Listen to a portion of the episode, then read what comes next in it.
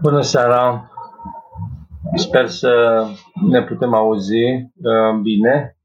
Mulțumesc foarte mult pentru oportunitatea de a ne întâlni uh, în cadrul seriilor duhovnicești organizate de Biserica Sfântul Saba cel Sfințit din Iași în altă configurație de, de această dată, constrânși de evenimentele pe care le traversăm cu toții.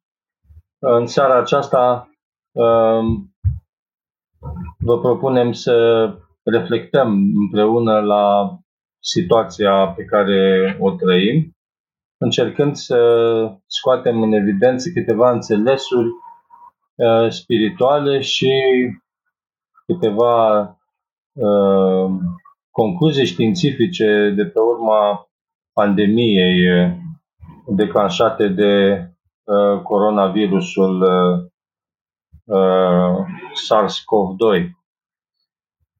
În prezentarea mea voi avea mai multe uh, părți, vor fi practic câteva mențiuni din sfera datelor științifice care privesc coronavirusul și pandemia declanșată de el și m-am oprit la rezultatele științifice cele mai relevante, să spun, pentru situația pe care uh, vrem după aceea să o conturăm uh, referitoare la înțelesurile spirituale ale acestei uh, um, noi provocări. Și în partea a doua voi și pune în discuție câteva din înțelesurile pe care Sfinții Părinți ne le oferă cu referire la uh, încercările vieții și la modul în care ne-am putea raporta la ele. Aici în față am un, uh, un calculator uh, unde mi-am uh, structurat ideile, de asta din când în când voi privi pe, pe acest ecran. Uh, vă rog să mă urmăriți și dacă vor fi întrebări în partea a doua, uh, vom încerca să interacționăm prin intermediul uh, chatului și să luăm întrebări și să discutăm împreună despre aceste uh, semnificații. Primul gând uh, pe care l-am avut atunci când uh, am propus o astfel de temă a fost acela care privește raportul dintre credință și știință. Noi astăzi suntem într-o lume în care datele științifice sunt de neevitat. În același timp, fiind oameni ai credinței, rămânem ancorați în uh, adevărul revelat și e foarte important să facem un raport corect între acestea două. Um, cu toții ați putut vedea uh, după ce um, s-a declanșat uh, această pandemie și autoritățile au luat diverse măsuri, au și început să circule prin rețelele de socializare și nu numai diverse interpretări care uh, susțineau și susțin în continuare. Uh, avem parte de uh, conspirație în diversele ei forme.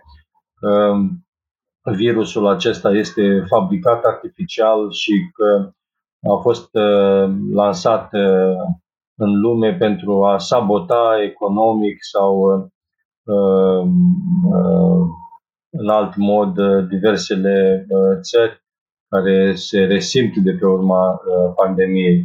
Aș vrea să deplâng cumva acest mod de dezinformare la care am fost cu toții parte și aș vrea să subliniez că din punct de vedere al creștinismului și al spiritualității creștine și al teologiei creștine, um, ideea conspirațiilor nu este una funcțională, nu este de crezut.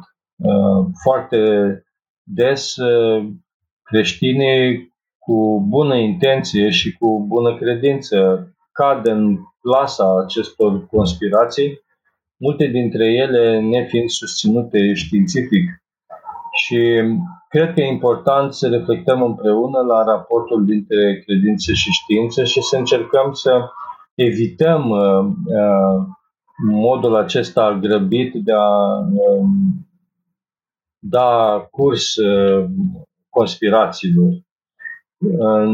Nu ar trebui să facem noi creștini promovare pentru astfel de conspirații. Și acesta ar fi primul lucru la care m-aș opri în prezentarea mea. Există foarte multe dovezi istorice strânse în ultimul secol care arată că ceea ce noi traversăm acum nu este deloc nou, să spun. Și aici ar fi primul și cel mai puternic argument împotriva ideii de conspirație. Dacă ne uităm în istoria scurtă a ultimului secol, vom vedea că au mai fost pandemii și epidemii în lume și în Europa, care au afectat uh, destul de serios uh, foarte multe comunități. Poate că uh, din cauza faptului că noi nu le cunoaștem, ne grăbim poate să considerăm că un fapt ca cel petrecut în zilele noastre, în ultimele săptămâni, este cu totul nou și ar merita să fie Uh, considerat a, a, a fi artificial, bine pregătit, uh, strategic, uh, aruncat pe piață după îndelungi analize de către cineva care vrea să destabilizeze ordinea lumii. Dar în realitate nu este așa și am câteva date pe care vreau să le reiau. Am mai prezentat într-o scurtă intervenție, dar acolo spațiul limitat m-a forțat într-un fel să fiu și mai pasager în anumite uh, mențiuni. Uh, așadar, uh, secolul trecut uh, și, de fapt, în ultimii 100 de ani, pentru că uh, avem chiar uh, 100 de ani, 100 de ani și câteva luni de la încheierea uh, primelor două valuri de gripă spaniolă. Uh, în ultimii 100 de ani, lumea s-a confruntat cu astfel de situații. În 1918 am avut o gripă spaniolă, o gripă neobișnuită, spun uh, studiile care au analizat-o, uh, foarte probabil de origine aviară, deci avem o zonă um, a păsărilor uh, dinspre care vine virusul acesta. Este vorba despre gripa aviară A, AH1N1. Um, îi se spune A pentru că, de fapt, sunt uh, patru tipuri de uh, virus gripal și virusul A este uh, cel care afectează oamenii și animalele. Virusul B este virusul gripei obișnuite, uh, gripa sezonieră. Celelalte C și D sunt mai, mai puțin întâlnite. Această gripă spaniolă a făcut între 100 și 500 de milioane de îmbolnăviri.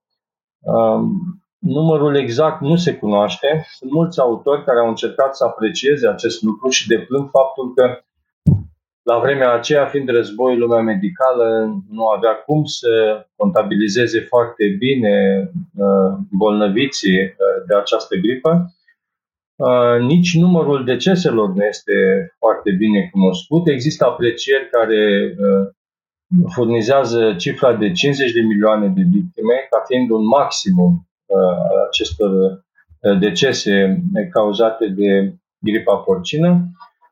Unele studii mai noi estimează la 15 milioane decesele din 1918 și alte 2,5 milioane de decese în 1919. Ceea ce e important de reținut cu referire la gripa spaniolă, în afară de originea ei aviară, este și faptul acesta că a avut o rată de mortalitate mai mare decât gripele obișnuite, deci nu era chiar o gripă obișnuită. Important să reținem lucrul acesta și că a făcut foarte multe victime, inclusiv în rândul persoanelor care aveau vârste cuprinse între 15 și 34 de ani. E important să reținem lucrul acesta pentru că, așa cum vom vedea, apar gripe uh, care au această origine dinspre păsări sau dinspre porci Uh, cel mai adesea și care nu au tot timpul o comportare asemănătoare cu gripa sezonieră.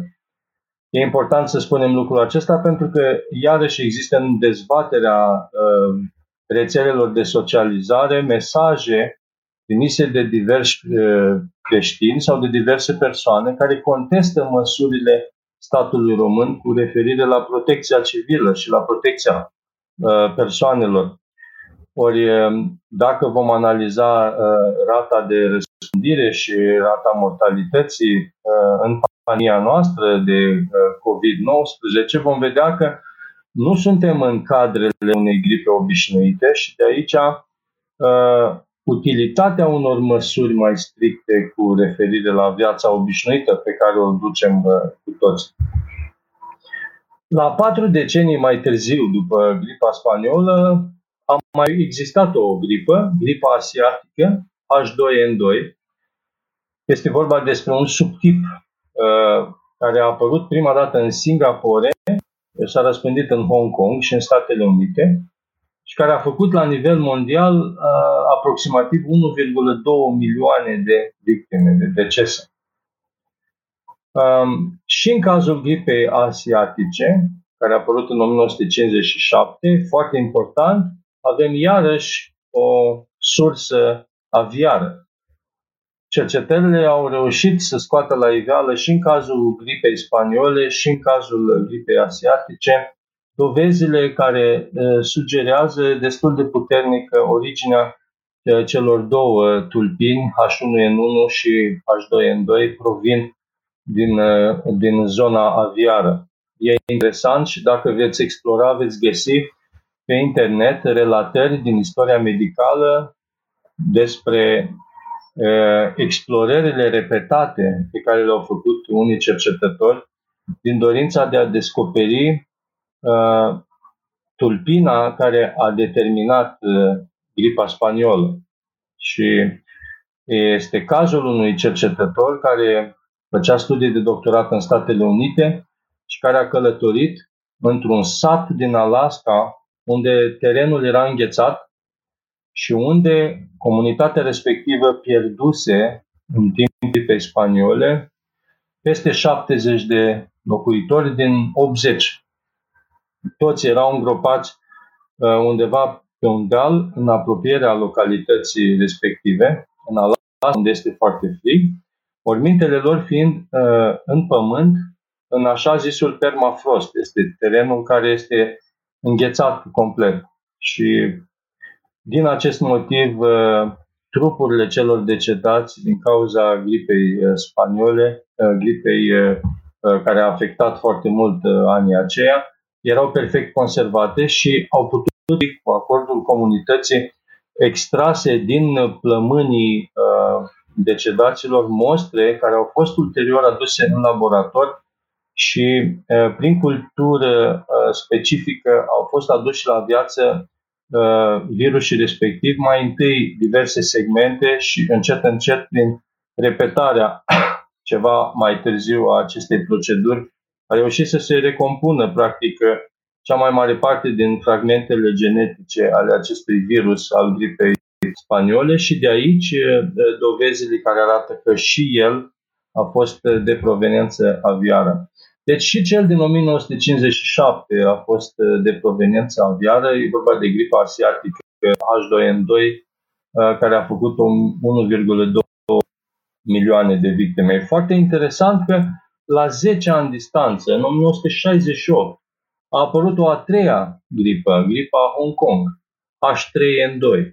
Data aceasta este vorba despre o rută apropiată a tulpinii H2N2. De data aceasta, în cazul gripei Hong Kong avem și uh, mamifere, porci, uh, care sunt coinfectați cu virus uman și aviar, susțin uh, teoriile care încearcă să expliciteze structura genetică a virusilor. Și acest uh, virus a fost uh, uh transmis omului un scenariu spune că ar fi transmis de porc către om după ce porcul a fost uh, infectat uh, de la păsări și există și uh, explicații care susțin că au fost posibile și transferul de, direct de la păsări la om. Această formă de gripă Hong Kong a apărut și în 1969, și în 1970, și în 1972 și uh, a făcut în total aproximativ un milion de victime la, la nivel mondial, 100 de mii uh, de, de, de decese fiind înregistrate numai în Statele Unite. Pentru a continua acest uh, șir, nu voi intra în foarte multe detalii, dar vreau să punctez câte ceva și veți vedea că toate aceste elemente pot fi valorificate într-o interpretare mai cuprinzătoare a fenomenului pe care noi îl trăim astăzi. În 2004, în 2007 a apărut o altă gripă aviară, este anumitul subtip H5N1, a apărut la păsări, fiind transferabil și la animale, prin secreții, ne spun materialele care încearcă să lucideze originea și dinamica acestui virus. Din cauza răspândirii virusului, foarte multe păsări au fost ucise, unele au murit uh, uh, din cauza infecției, altele au fost ucise cu intenție uh, din dorința de a proteja celelalte păsări și de a nu permite răspândirea acestui virus, care se putea transmite inclusiv prin păsări sălbatice. Uh, și s-au înregistrat, desigur, și uh, cazuri de transfer uh, al virusului de la păsări la om. Rata mortalității a fost foarte mare în rândul celor infectați cu H5N1, aproape 50%. Uh, și cu timpul, în 2006, în 2007, în 2008, uh, numărul de focare uh, unde a fost depistat uh, acest subtip H5N1 a fost din ce în ce mai mic. În 2006, de exemplu, au fost 55, 65 de focare, în 2007 au fost 55 de focare la nivel internațional, în 2008 au fost 11 focare uh, depistate uh, și dovedite ca fiind uh, sub incidența H5N1. Defocarea a scăzut pentru că între timp a apărut un vaccin care reușește să neutralizeze activitatea virusului în păsări și care, evident, a avut un impact asupra reducerii numărului de păsări care sunt purtătoare. Între timp a apărut un vaccin și împotriva acestui virus uh, manifestat la om. Uh, e important să reținem că și acest virus, H5N1, a apărut în 2004-2007 este un virus care are, deci, tot proveniență animală și aviară. Uh, ultima mențiune, care ține tot de gripă aviară, uh, este legată de anul 2009, când în Mexic și în Statele Unite a apărut un nou virus gripal, AH1N1, de origine porcină de data aceasta, Virusul s-a răspândit uh, în 30 de țări, începând cu 11 mai, până la sfârșit, uh, până la uh, sfârșitul perioadei de incidență a acestui virus, perioada mai pronunțată, el a ajuns să fie prezent în 213 țări și teritorii, provocând 150.000 de decese. Extinderea lui a fost extraordinară, șansa noastră a oamenilor a fost că a avut o rată de mortalitate mai slabă, 0,03%. Um, e important să spunem ceva înainte de a merge mai departe că din cauza multiplelor experiențe de epidemie și de pandemie la nivel clinic și la nivel internațional, forurile mondiale au organizat uh, toate aceste evenimente uh, dându-le o grilă un fel de index de severitate a acestor pandemii. Și acest index de severitate este foarte folositor pentru că ne poate ajuta să ne dăm seama cât de gravă este o uh, pandemie, unde să o situăm uh, pe o scală, care este mai periculoasă și care e mai puțin periculoasă. Și ca să putem evalua gravitatea evenimentelor, aș menționa această această grilă, acest index de, de severitate. Gradul 1, care este cel mai slab, în, în, în ierarhia severității unei pandemii um, presupune o mortalitate de până la 0,1%. Asta înseamnă un deces la 1000 de, de îmbolnăviri. În a, a doua categorie de severitate este aceea care corespunde unei mortalități sau unei rate de mortalitate situate între 0,1 și 0,5%. Asta înseamnă între 1 și 5 decese la 1000 de îmbolnăviri. A treia categorie de severitate este aceea care ajunge până la 1% decese în rândul îmbolnăviților. Asta înseamnă 10 decedați la 1000 de îmbolnăviri.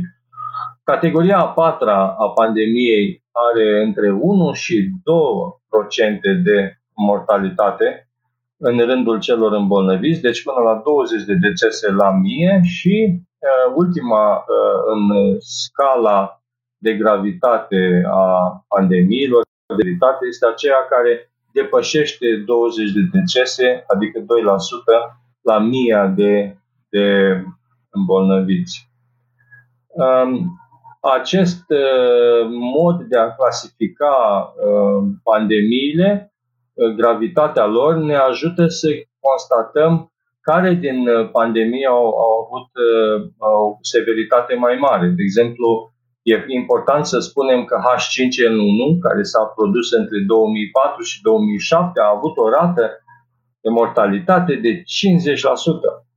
Șansa a fost că ea nu s-a transmis de la om la om și au fost puține persoane care s-au îmbolnăvit, pentru că virusul, de fapt, s-a transmis numai de la păsări la om. Și n-am avut un număr foarte mare de îmbolnăviri dar uh, a, rata mortalității a fost uh, severă. 50% înseamnă de 25 de ori mai mult decât maximumul din indexul uh, de severitate pandemie, al pandemiilor stabilit la nivel internațional. De asemenea, AH1N1, care a debutat în 2009 în Mexic și în Statele Unite, deși a fost prezent în 213 țări, a avut o rată de mortalitate de 0,03%. Asta înseamnă uh, practic de trei ori mai puțin decât uh, uh, nivelul minim pe scala de severitate în indexul propus de cei de la Organizația Mondială a Sănătății. E important să fixăm, după ce am trecut prin aceste etape și evenimente de uh, îmbolnăvire uh, în epidemii și pandemii, uh, strâm ideea care va fi reluată ulterior că proveniența acestor uh, virusuri uh, este din sfera aviară și uh, porcină sau din sfera animală uh, și în special din zona păsărilor și a, și a mamiferelor. De ce este lucrul acesta important? Pentru că vom vedea că el se repetă și la celelalte scenarii despre care, despre care vorbim. Aici avem, de fapt, un mecanism uh, foarte important care este specific virusurilor, și anume uh, ceea ce se numește în limbajul de specialitate reasortare genetică. Virus și virusurile nu sunt uh, uh, forme vii uh, în integralitatea lor de fapt, uh, unii specialiști nu, nu le consideră forme vii pentru că nu au metabolism, nu se pot reproduce, nu au sensibilitate, nu se pot uh, uh, mișca. Uh, ei sunt, de fapt, uh, uh, aglomerări de acizi nucleici care au diverse uh, straturi protectoare, anvelope și care uh, pot pătrunde în celulă și uh, parazitează și viciază procesele celulare până într-acolo încât uh, forțează celula prin uh, mesageria RNA-ului să contribuie la fabricarea uh, particulelor virale. Practic, odată pătruns în celulă, virusul de cele mai multe ori transformă celula într-o fabrică de, de particule virale. Um, întrucât au această formă uh, mai puțin complexe decât o celulă, neavând uh, toate blocurile genetice care răspund de nutriție, de mișcare, de uh, reproducere, de multiplicare, uh, virusurile au o libertate mai mare de, de împachetare, de combinare între ele. Și acest proces de combinare a două virusuri într-un al treilea și de modificare a tulpinelor prin această reasortare genetică este foarte des întâlnit în lumea virusurilor. Și există studii care scot în evidență faptul acesta că aproape 50% din reasortările genetice care se produc cu virusurile, virusurile gripale sunt eficiente, sunt de succes. Și există studii care constată că reasortarea aceasta genetică a virusurilor este, poate fi pusă la baza apariției pandemiilor din 1957, din 1968 și din 2009, a epidemiilor de gripă neobișnuit de grave din 2003, din 1951, din 1947, dar și în creșterea rezistenței virusurilor H3N2 ca urm- uh, care circulă astăzi uh, în, uh, la nivel mondial. Aceste aprecieri făcute de, de specialiști arată cumva că reasortarea genetică reprezintă o formă versatilă a virusului de a se adapta la noi gazde și de a se îmbunătăți prin uh, joncțiunea cu alte tulpini.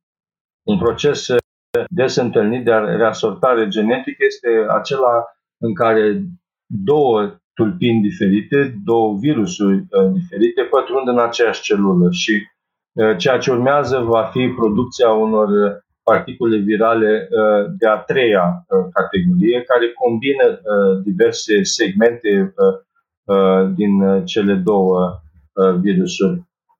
Uh, păstrăm ideea aceasta pentru că vom vedea că ea va reveni uh, ceva mai încolo. Înainte de a ajunge la situația prezentă, trebuie spus că în afară de aceste valuri despre care am vorbit până acum, omenirea s-a mai confruntat cu ceva, deși local, dar suficient de îngrijorător ca aceste fenomene să fie fixate și luate atenție de cercetarea științifică. Bineînțeles că trebuie adus în discuție aici SARS-ul, uh, care s-a produs între 2000 și 2003, uh, sindromul uh, sever SARS, care are la bază un coronavirus denumit de specialiști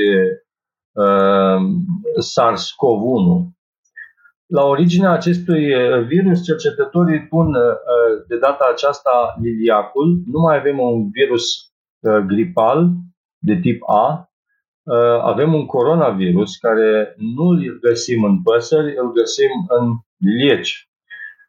Multe cercetări s-au făcut pe, pentru a elucida originea cu adevărat a, a virusului responsabil de SARS, acest SARS-CoV-1 nu s-a ajuns la o uh, decizie clară în privința aceasta, pentru că cercetările genetice presupun evaluări inclusiv statistice pentru a apropia diverse tulpini și de a vedea în ce măsură ele sunt înrudite. Dificultatea rezidă și în faptul că aceste tulpini, uh, cum spuneam, um, suferă diverse reasortări genetice și ele trebuie presupuse pentru că odată modificate, numai o anumită parte din forma nouă se mai păstrează ca fiind comună cu cea veche.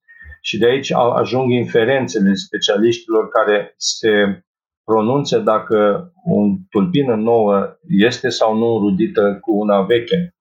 Dar din câte am reușit să explorez până acum, am văzut că cea mai mare parte din, din specialiștii care s-au pronunțat cu privire la SARS um, originează acest virus în lilieci. E vorba de liliacul de potcoavă mare, o specie care trăiește între altele în China și care este uh, utilizat uh, și prezent mult în, în, în, uh, în industria alimentară, dar mai mult în, uh, în uh, oferta de piață a micilor întreprinzători din uh, țările asiatice. Vom reveni asupra acestei uh, chestiuni.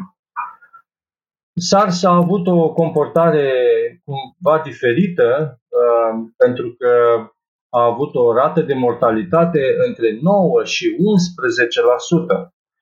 Amintiți-vă că rata de 2% mortalitate era în indexul de severitate pandemic maximum. Tot ce era peste 2% era deja uh, în categoria 5 de severitate a pandemiilor. SARS-ul a avut între 9 și, și 11%. Șansa extraordinară a oamenilor, a noastră, a tuturor, a fost că um, au fost doar 8500 de, de îmbolnăviri. Și prin măsuri severe, s-a reușit uh, uh, uh, cantonarea lui într-o anumită zonă și nu au fost foarte multe țări afectate. A fost și în România, în caz, cred, au fost mai multe țări care au avut uh, cazuri, dar uh, totuși numărul lor a fost, uh, a fost destul de mic.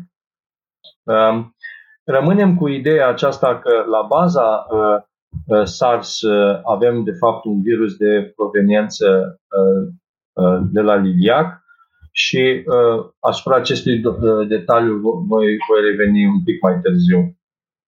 Uh, e interesant de spus că atunci când a apărut SARS, în unele țări am avut parte de măsuri asemănătoare cu ceea ce noi am trăit. Și am urmărit materialele care au prezentat situația de la momentul acela, care sunt disponibile pe internet din surse oficiale și Mi se spune că, de exemplu, Indonezia a suspendat uh, pentru un timp uh, trimiterea lucrătorilor în regiunea Asia-Pacific, uh, a declarat o epidemie națională, Australia a declarat SARS cauze de carantinabilitate, motiv pentru a carantina diverse zone, Uh, oferind autorităților locale puterea de a reține pe oricine a fi suspect de boală. Malaezia a monitorizat decesele apărute în urma SARS, a introdus pedepsa cu închisoarea până la 2 ani pentru pasagerii care nu declară dacă au simptome asemănătoare gripei.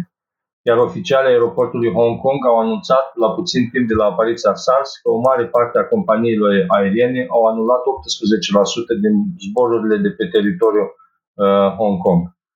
Ehm, ce vreau să spun cu asta? Au mai fost măsuri de tipul acesta. Noi nu le-am trăit și noi nu le-am trăit pentru că noi n-am avut uh, de a face cu uh, uh, virusul SARS, în România fiind, cred un caz complet izolat. Numai că lumea din Asia, din sud-estul Asiei în special, este obișnuită cu astfel de situații. Aici stă și una din explicațiile pentru care și asta s-a vehiculat mult în presă în ultimele zile, uh, buna gestiune a Coreei de Sud cu referire la această problemă a coronavirusului. Uh, Coreea de Sud, uh, dacă cercetăm, vom vedea în cea mai mare parte a acestor evenimente a fost vizată de diversele epidemii și acolo există un grad de, de civilizație și de răspuns la uh, comandamentele autorităților. Uh, persoanele știind să-și păstreze foarte bine uh, sănătatea, să uh, respecte măsurile de igienă, au măști pentru copii, pentru uh, adulți, pentru bătrâni, când ies din casă, știu să, să respecte toate lucrurile acestea și numai așa se poate explica de ce Corea de Sud uh, a păstrat uh, uh, în jur de 10.000 de, de persoane uh, identificate ca fiind purtătoare de, de coronavirus. Statisticile arată cum uh, foarte multe țări au venit din urmă, uh, Italia, Franța, Spania, Germania, uh, Marea Britanie și au depășit Coreea, care de multă vreme ea luând contact cu coronavirus undeva 19 ianuarie, a rămas uh, în continuare la uh, sub 10.000 de, de îmbolnăviri, ceea ce înseamnă, de fapt, un sprijin foarte mare din partea, din partea populației. Um, ultimul uh, caz, uh, ultima problemă serioasă în zona aceasta a gripelor și care are tot un coronavirus este gripa cămilei.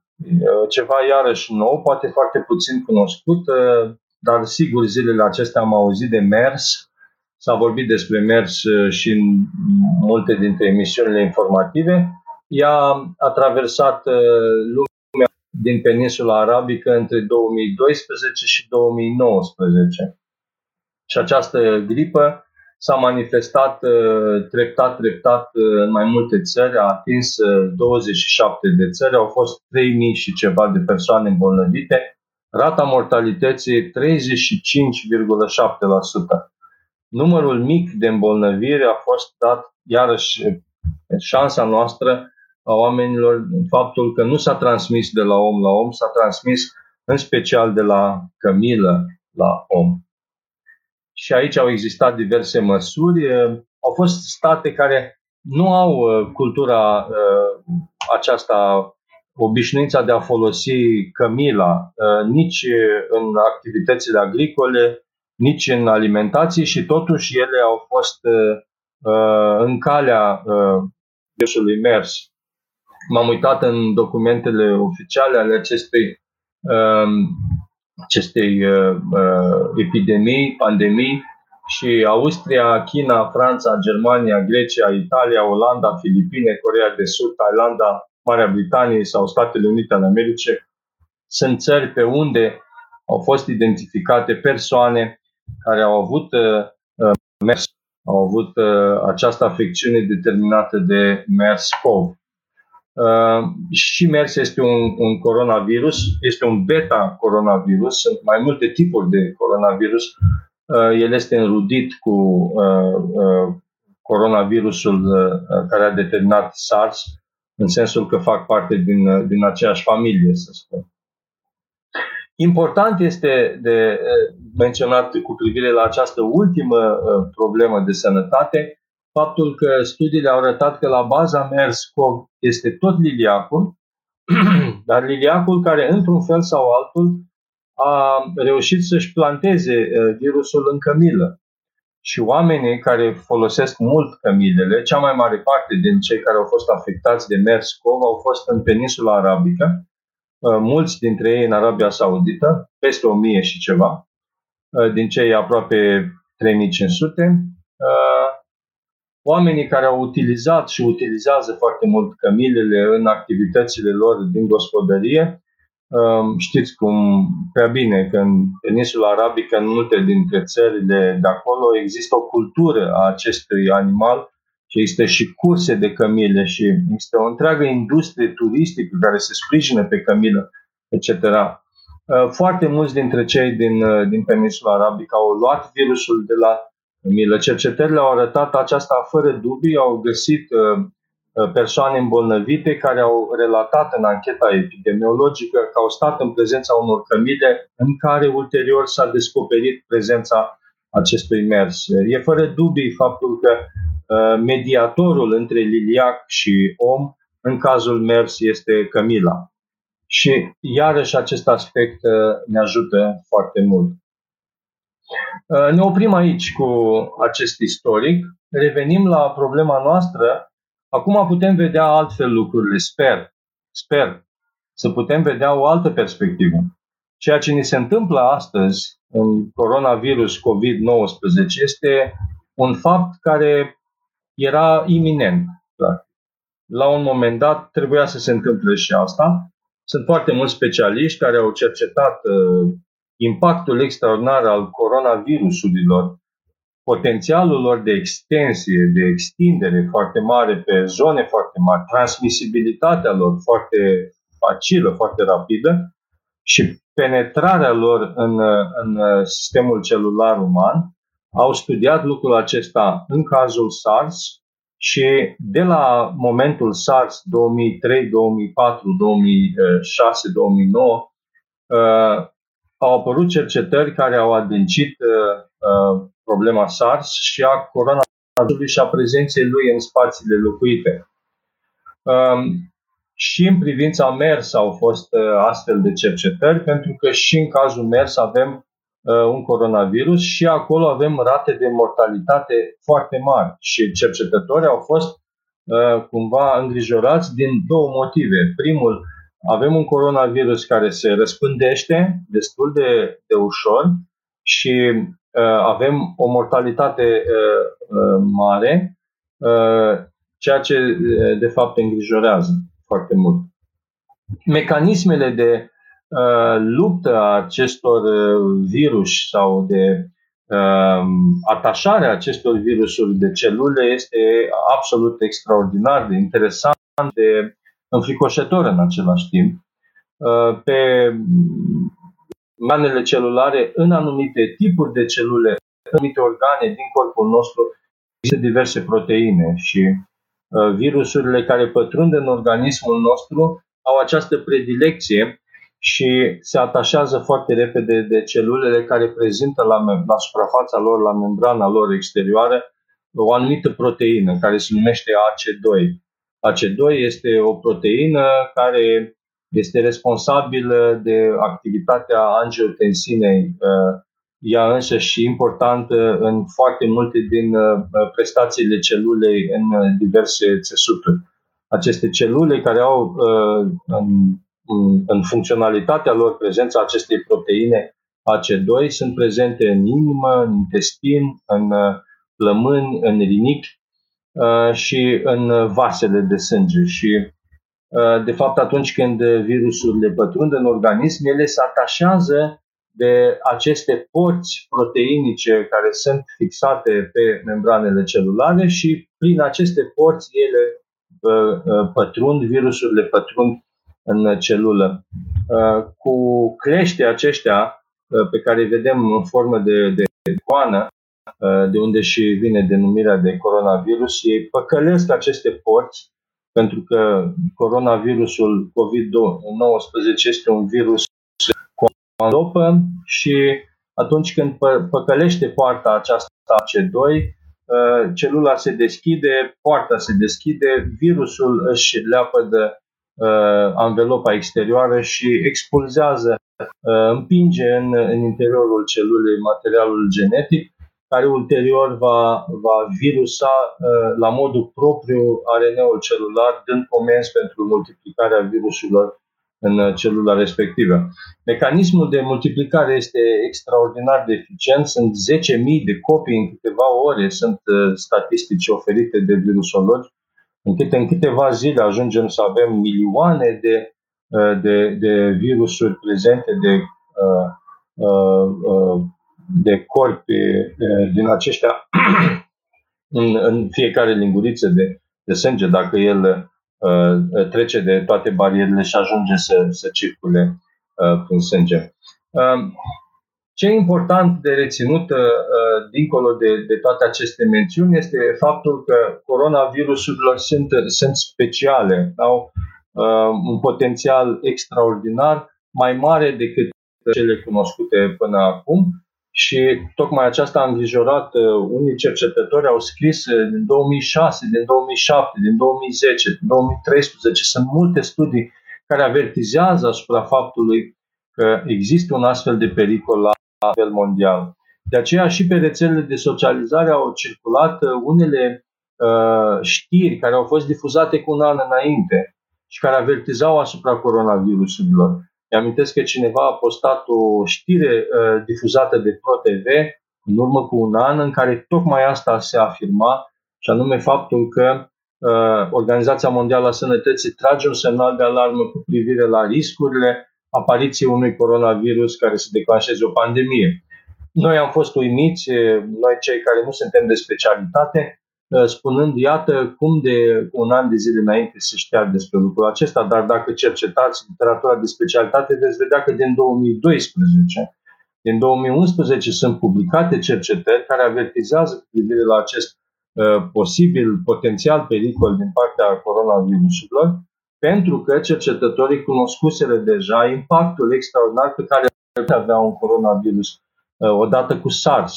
E adevărat că SARS n-a avut un impact extraordinar, dar cercetătorii n-au luat în calcul doar cum se comportă acest coronavirus SARS-CoV-1 care a declanșat SARS-ul. Ei au luat în considerare și posibilitățile de reajustare genetică de care vă spuneam această versatilitate a virusului de a intra în combinație cu alte virusuri și de a ieși extraordinar de capabil ulterior să se acroșeze mai repede de uh, membranele celulare în cazul omului și să se răspândească chiar mai repede decât uh, o face. Deci, într-un fel, prin aceasta cercetătorii au fost din ce în ce mai atenți la coronavirus și de aceea au apărut materiale de avertizare înainte de a se petrece practic fenomenul de aceea, pentru cineva care nu este de specialitate, dar uh, uh, își permite 2, 3, 4 zile să citească lucrurile acestea, și vă dați seama că ceea ce noi traversăm acum este, de fapt, un eveniment aproape inevitabil. Și vom vedea de unde vin, de fapt, uh, posibilele cauze.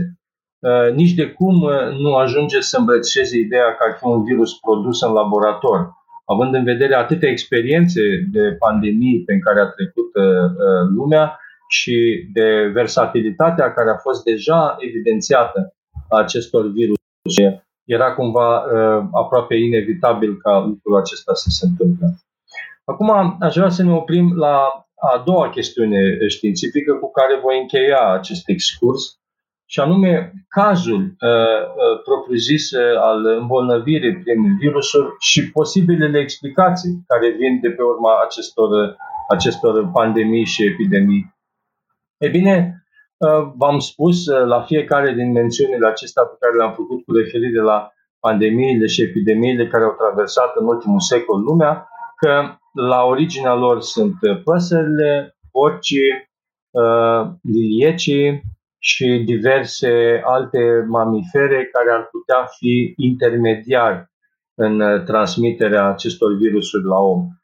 La gripele aviare avem uneori intermediari porcii, Uh, care sunt uh, în unele situații coinfectați și care după aceea transmit oamenilor ceea ce au preluat de la păsări, cum este cazul lui H5N1.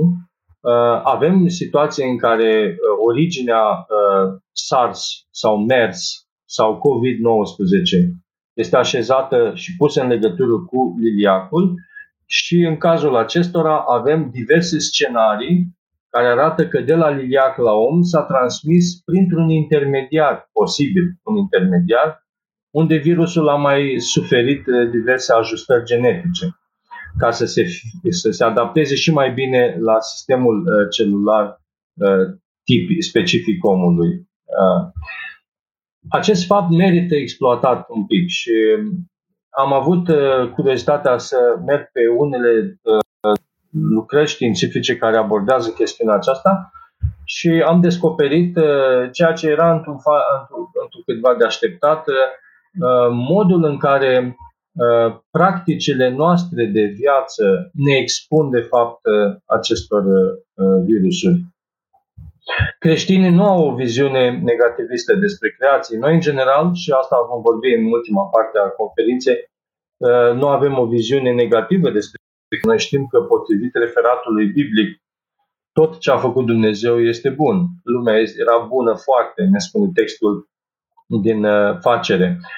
Uh, creația este frumoasă, creația este bună. De unde vin relele acestea ale creației, practic? De unde vin aceste pericole foarte mari care ne uh, amenință viața? Ei bine, Uh, în cazul acestor virusuri, că sunt aviare, că sunt uh, de proveniență uh, animală, că este virusul gripal aviar sau este virusul corona care provine de la liliac. În toate aceste cazuri avem parte de o învecinare excesivă, repetată a omului cu animalele ori cu animalele sălbatice, așa cum vom vedea în cazul liliacului, ori cu păsările și cu porcii într-o manieră nefirească, uh, exagerată. E bine, uh, explorând această, această idee, am dat peste foarte multe materiale care vorbesc despre industria uh, creșterii animalelor.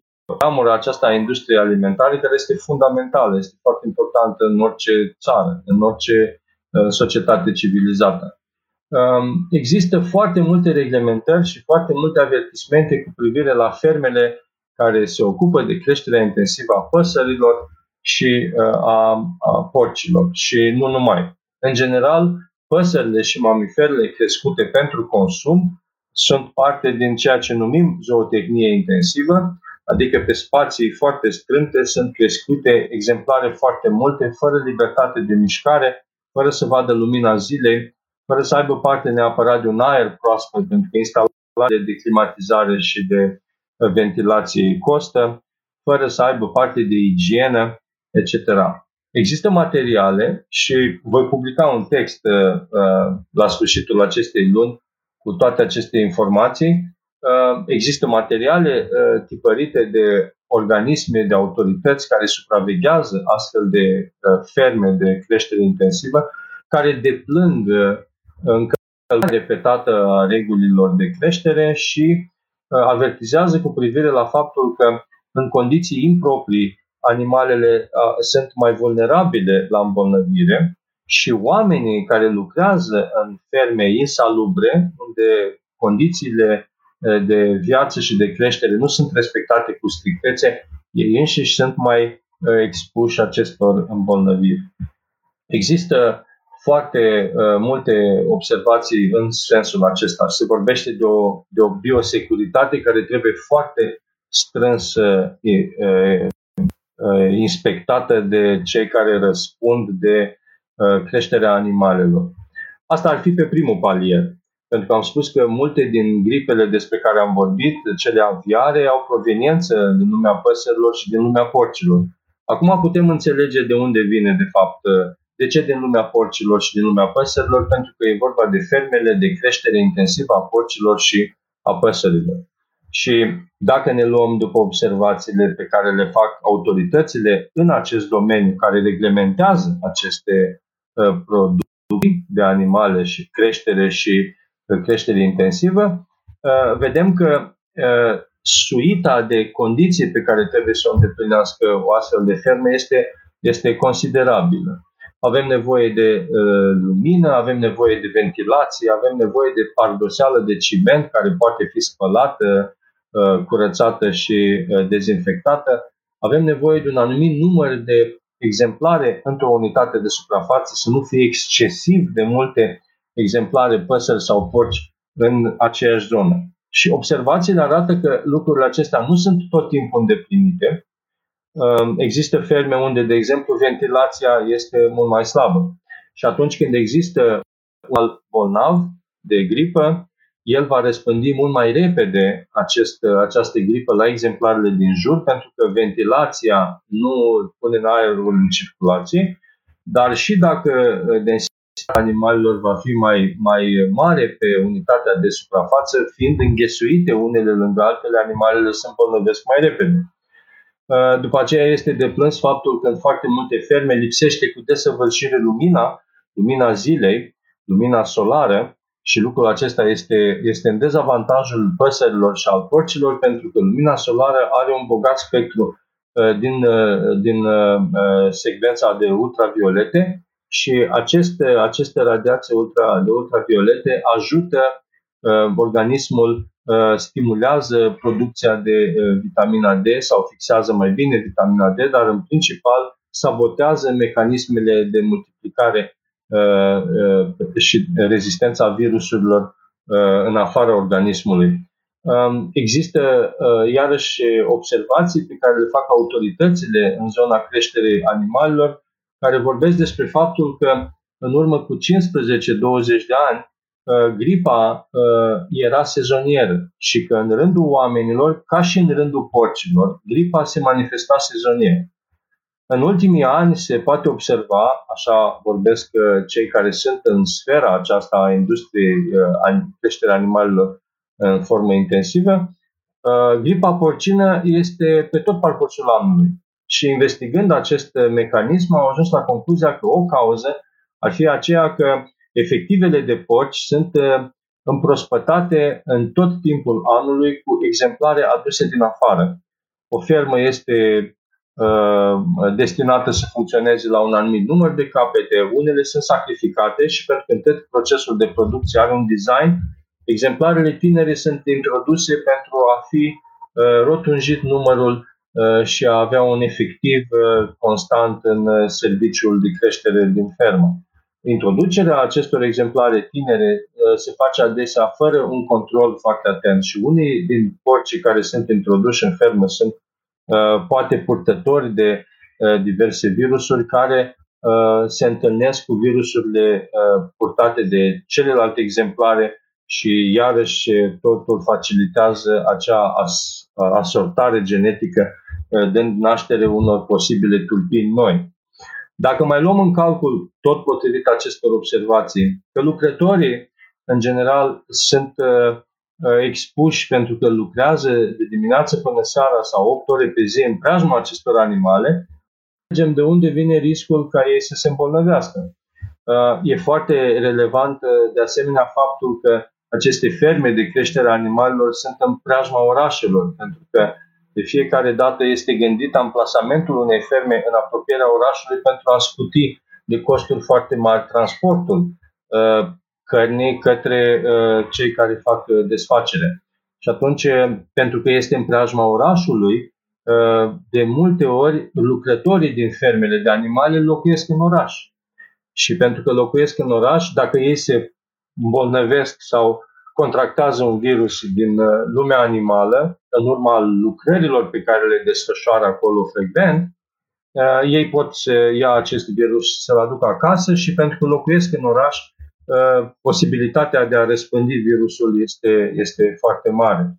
În fine, se vorbește chiar și de o arhitectură și a, a, a acestor ferme și de pericolul învecinărilor și de condiții de transport pentru aceste animale fermă să existe un singur culoar, orice vizitator să treacă printr-o poartă unde există o dezinfecție foarte importantă ca el să nu aducă virus în, în interior. Condițiile de transport trebuie să fie în așa fel încât păsările și porcii, de exemplu, să nu se întâlnească, ca să nu schimbe între ele aceste animale uh, și păsări virusuri, ca să nu faciliteze acea asortare genetică de care vă spuneam.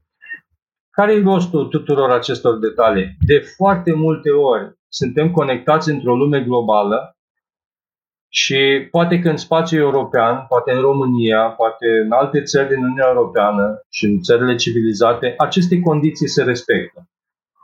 Putem pleca de la această premisă. Pentru că există organisme, pentru că există pericole, pentru că există o legislație foarte aspră și de cele mai multe ori cred că așa și este.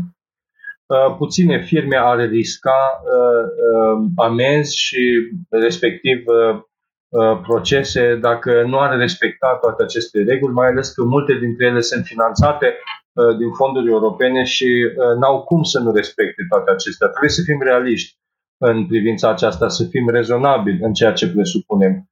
Dar există foarte multe ferme care uh, activează ilegal în, în țări uh, din America de Sud sau din, din Asia, unde posibilitatea de supraveghere este mult mai mică.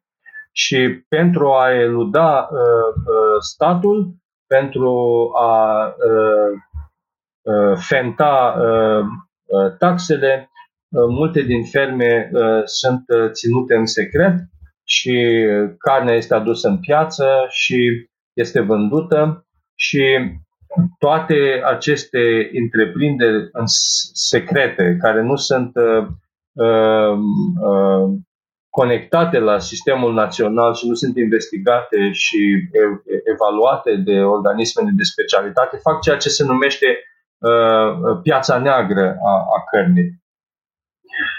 Nu e necesar ca această carne să ajungă pe piața românească. Nu despre asta este vorba. Noi nu ne îmbolnăvim de gripă mâncând uh, carne uh, de porc sau de pui uh, cumpărată dintr-o piață provenită dintr-o astfel de fermă care nu respectă regulile de salubritate. Nu despre asta este vorba. Este vorba că noi ne îmbolnăvim pentru că într-un loc din lumea aceasta, departe de noi, există persoane care nu respectă astfel de reguli care se expun unor astfel de îmbolnăviri, care la rândul lor îmbolnăvesc membrii familiei, care răspândesc încet încet uh, un anumit virus într-un oraș și pentru că noi suntem într-o societate conectată global, în două săptămâni virusul respectiv pe căile aeree, prin intermediul diverselor transporturi, ajung, uh, ajunge la noi și ne, consultăm, ne confruntăm și noi cu el în spațiul nostru. Odată ce lumea se conectează global, lumea este expusă unor riscuri foarte mari. Există un autor care scrie despre lucrul acesta, nu este ceea ce eu însumi uh, consider doar. Uh, aceasta este o carte deosebită care ar merita uh, citită, Pământul nelocuibil, David Wallace Wells. Acest autor spune într-un loc despre faptul acesta că atâta vreme cât cultura era provincială și structura civilizației era provincială, provincialitatea ei ne proteja de pandemii, pentru că boala nu putea să ajungă decât unde ajungeau bolnavi. Astăzi, conectarea globală, uh, circulația oamenilor, uh, zborurile, uh, fac ca boala să călătorească mai mult odată cu bolnavii. Și în felul acesta noi toți resimțim ceea ce foarte mulți oameni fac greșit în altă parte din lumea aceasta. Acesta este o perspectivă care ne va ajuta la interpretarea spirituală a acestor, acestor chestiuni. Acum, înainte de a, de a încheia, aș vrea să aduc în discuție și SARS, și MERS, și uh, COVID-19, pentru că spuneam că aici nu e vorba despre uh, păsări și porci. Aici e vorba despre lilieci. În privința SARS, spre exemplu, Cercetătorii spun că SARS-CoV-1, care a determinat uh, apariția SARS, uh, are originea în liliac, dar are și un mamifer care este intermediar între liliac și om, civeta de palmier, pisica indoneziană. Uh, la baza SARS sunt așezate acestea două mamifere. În privința MERS, spuneam despre faptul că la baza uh, MERS-CoV, acest beta-coronavirus, uh, are originea în uh, liliac și mamiferul care a asigurat uh, intermedierea între liliac și om este Camila. Și în fine, COVID-19, după toate probabilitățile, are originea tot în liliac și unii autori vorbesc despre șarpe, alții vorbesc despre pangolin, încă nu e foarte clar uh, cine este intermediarul, dar oricare ar fi el, să zicem, luăm pangolinul la în discuție, uh, de fapt, situația este asemănătoare. La ce vreau să, să mă refer aici? Uh, am spus că în privința păsărilor și a porcilor, oamenii uh, în zootehnia intensivă și prin nerespectarea unor reguli stricte se expun acestor riscuri de îmbolnăvire. Asta este o realitate. Există statistici, există studii, s-a scris foarte mult despre asta. Aici e și foarte important ca autoritățile statului peste tot în lume să supravegheze cu foarte mare atenție această industrie a creșterii intensive a păsărilor și a, și a porcilor. Din punct de vedere spiritual, lucrul acesta este foarte relevant, dar vom reveni către final cu chestiunea aceasta. În privința liliecilor, e semnificativ faptul că Liliecii reprezintă o piață foarte importantă de hrană. Ei sunt o sursă de carne care este extrem de folosită în uh, Asia. Și uh, ajungem, de fapt, în, în zona în care spuneam că omul se învecinează în mod nefiresc cu animalele, fiind preocupat foarte mult de vânătoarea lor și de creșterea lor intensivă, de data aceasta în cuști, nu în ferme, Uh, ci în cuști pentru vânzare și pentru comerț. Da? Și există statistici în, în zona aceasta uh, documentate, oferite de diverse organizații care încearcă să apere dreptul animalelor sau respectarea unor principii etice în utilizarea vieții. Um, vânătoarea liliecilor pentru carne destinată consumului este atât de răspândită încât 167 de specii sunt uh, în centrul uh, uh, atenției celor care comercializează. Practic 13% din speciile de lilieci din lume sunt vânate la modul științific, să spun, cu foarte mare acuratețe. Și practica aceasta este întâlnită în Africa, în Asia, în insulele Oceaniei, în centrul și în, și în sudul Americii. Există o operațiune de anvergură foarte mare atunci când se, se vorbește despre vânarea liliecilor și despre prinderea și uciderea lor pentru carne, dar și pentru creșterea lor în captivitate pentru a fi folosiți ulterior în industria alimentară. Se poate observa ușor pe internet, sunt mărturii despre persoane care au fost în China sau în, în, în zone cum este Malaezia sau Filipine și au consumat uh, supă de, de liliac. Um, și la fiecare bol de supă este un liliac agățat de marginea bolului, deci cumva la modul cel mai elegant, supa de liliac se servește cu un singur exemplar pentru fiecare consumator, ceea ce înseamnă o importantă uh, colecție de, de lilieci care se poate fi sacrificați pentru o astfel de, de hrană. Uh, liliacul este o specialitate, uh, supele și în general produsele din carne de liliac sunt, uh, sunt scumpe și de aici o piață întreagă de, de dezvoltată pentru a comercializa, a prinde, a crește, a ucide și a comercializa liliacul. În această întreprindere umană omul se învecinează cu liliacul.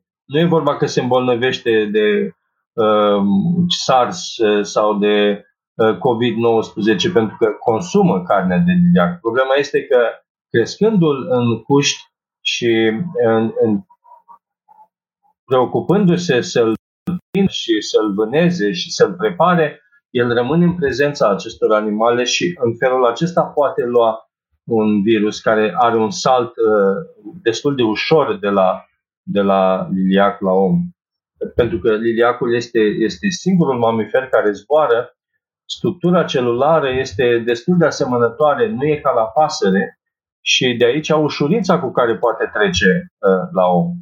Cu toate acestea, există și un intermediar, spuneam, în privința SARS ar fi civeta de palmier, pisica indoneziană. Cercetătorii spun că la baza SARS ar fi și acest intermediar, nici aici nu este, nu este uh, o surpriză, să spun. Și aici avem o situație de felul acesta, pentru că civeta de palmier este la rândul ei vânată foarte mult în, uh, în străinătate. Este cunoscut uh, faptul acesta că civeta de palmier, pisica indoneziană, este folosită la uh, prepararea unuia dintre cele mai scumpe uh, sortimente de, de cafea, Uh, care se vinde într-o zonă foarte extinsă din, uh, din Asia și din, uh, din zona Indoneziei, sud-estul Asiei. China, India, Bali, Papua Nouă Guinee și Africa subsahariană. Toată această bandă de, de state, de zone folosesc civeta de palmier pentru a prepara boabele Uh, de cafea înainte de a vinde uh, cafeaua uh, în piață. De fapt, despre ce este vorba, civeta îngurgitează boabele de cafea, le trece prin propriul ei intestin, le eliberează după ce trec prin intestinul și din fecalele civetei se culeg aceste boabe de cafea, care arată cercetările, au aciditate redusă și fac din licoarea, din cafeaua propriu-zisă, o, o, mai uh, o, o delicatețe, să spun. Prețul ar fi în 2016 uh, era 80 de dolari pentru, pentru o porție de, de cafea. E ceva foarte, foarte uh, scump. Acesta este și motivul pentru care oamenii cultivă cafeaua și în vecinătatea plantațiilor de cafea există cuști cu foarte multe exemplare din civeta de palmier care stau închise unele sunt foarte grase, unele sunt foarte slabe, unele mănâncă puțin, altele mănâncă foarte mult. Nu stau pe podea, stau pe podea de sârmă, uh, în așa fel încât atunci când eliberează fecalele, ele se cadă direct din, uh, din, uh, din cușcă, direct pe sol și oamenii culeg boabele eliberate de, de ele ca să le poată după aceea pregăti pentru a fi vândute. Condițiile în care aceste civete de palmier trăiesc sunt uh, insalubre și foarte, foarte uh, disconfortante pentru, pentru ele. Și acest lucru uh, contează în ceea ce vom face în ultima parte, când vom încerca să oferim o interpretare a spiritualității creștine pentru situația pe care o avem astăzi. În fine, spuneam că în privința mers avem iarăși un mamifer, cămila, E bine, există o piață a cămilelor despre care noi nu știm, dar care poate fi identificată prin studii care cercetează lucrul acesta. Există o piață a cămilelor care unește zone din Asia și cu zone din, din peninsula arabică și există o utilizare extinsă a cămilei, nu doar în activitățile obișnuite, în concursuri sau în transport, ci cămila este și consumată și în unele uh, zone urina de cămilă este considerată ca având proprietăți terapeutice. Și este cunoscut faptul că atunci când a debutat MERS uh, în privința cămilei, uh, în mod special, um, autoritățile din Arabia Saudită au luat act de pericolul ca această um, epidemie să se răspândească și au transmis autorităților uh, locale și oamenilor prin mesaje publice să se uh, protejeze atunci când se apropie de, de cămile și când le, le uh, folosesc în activitățile gospodăriei.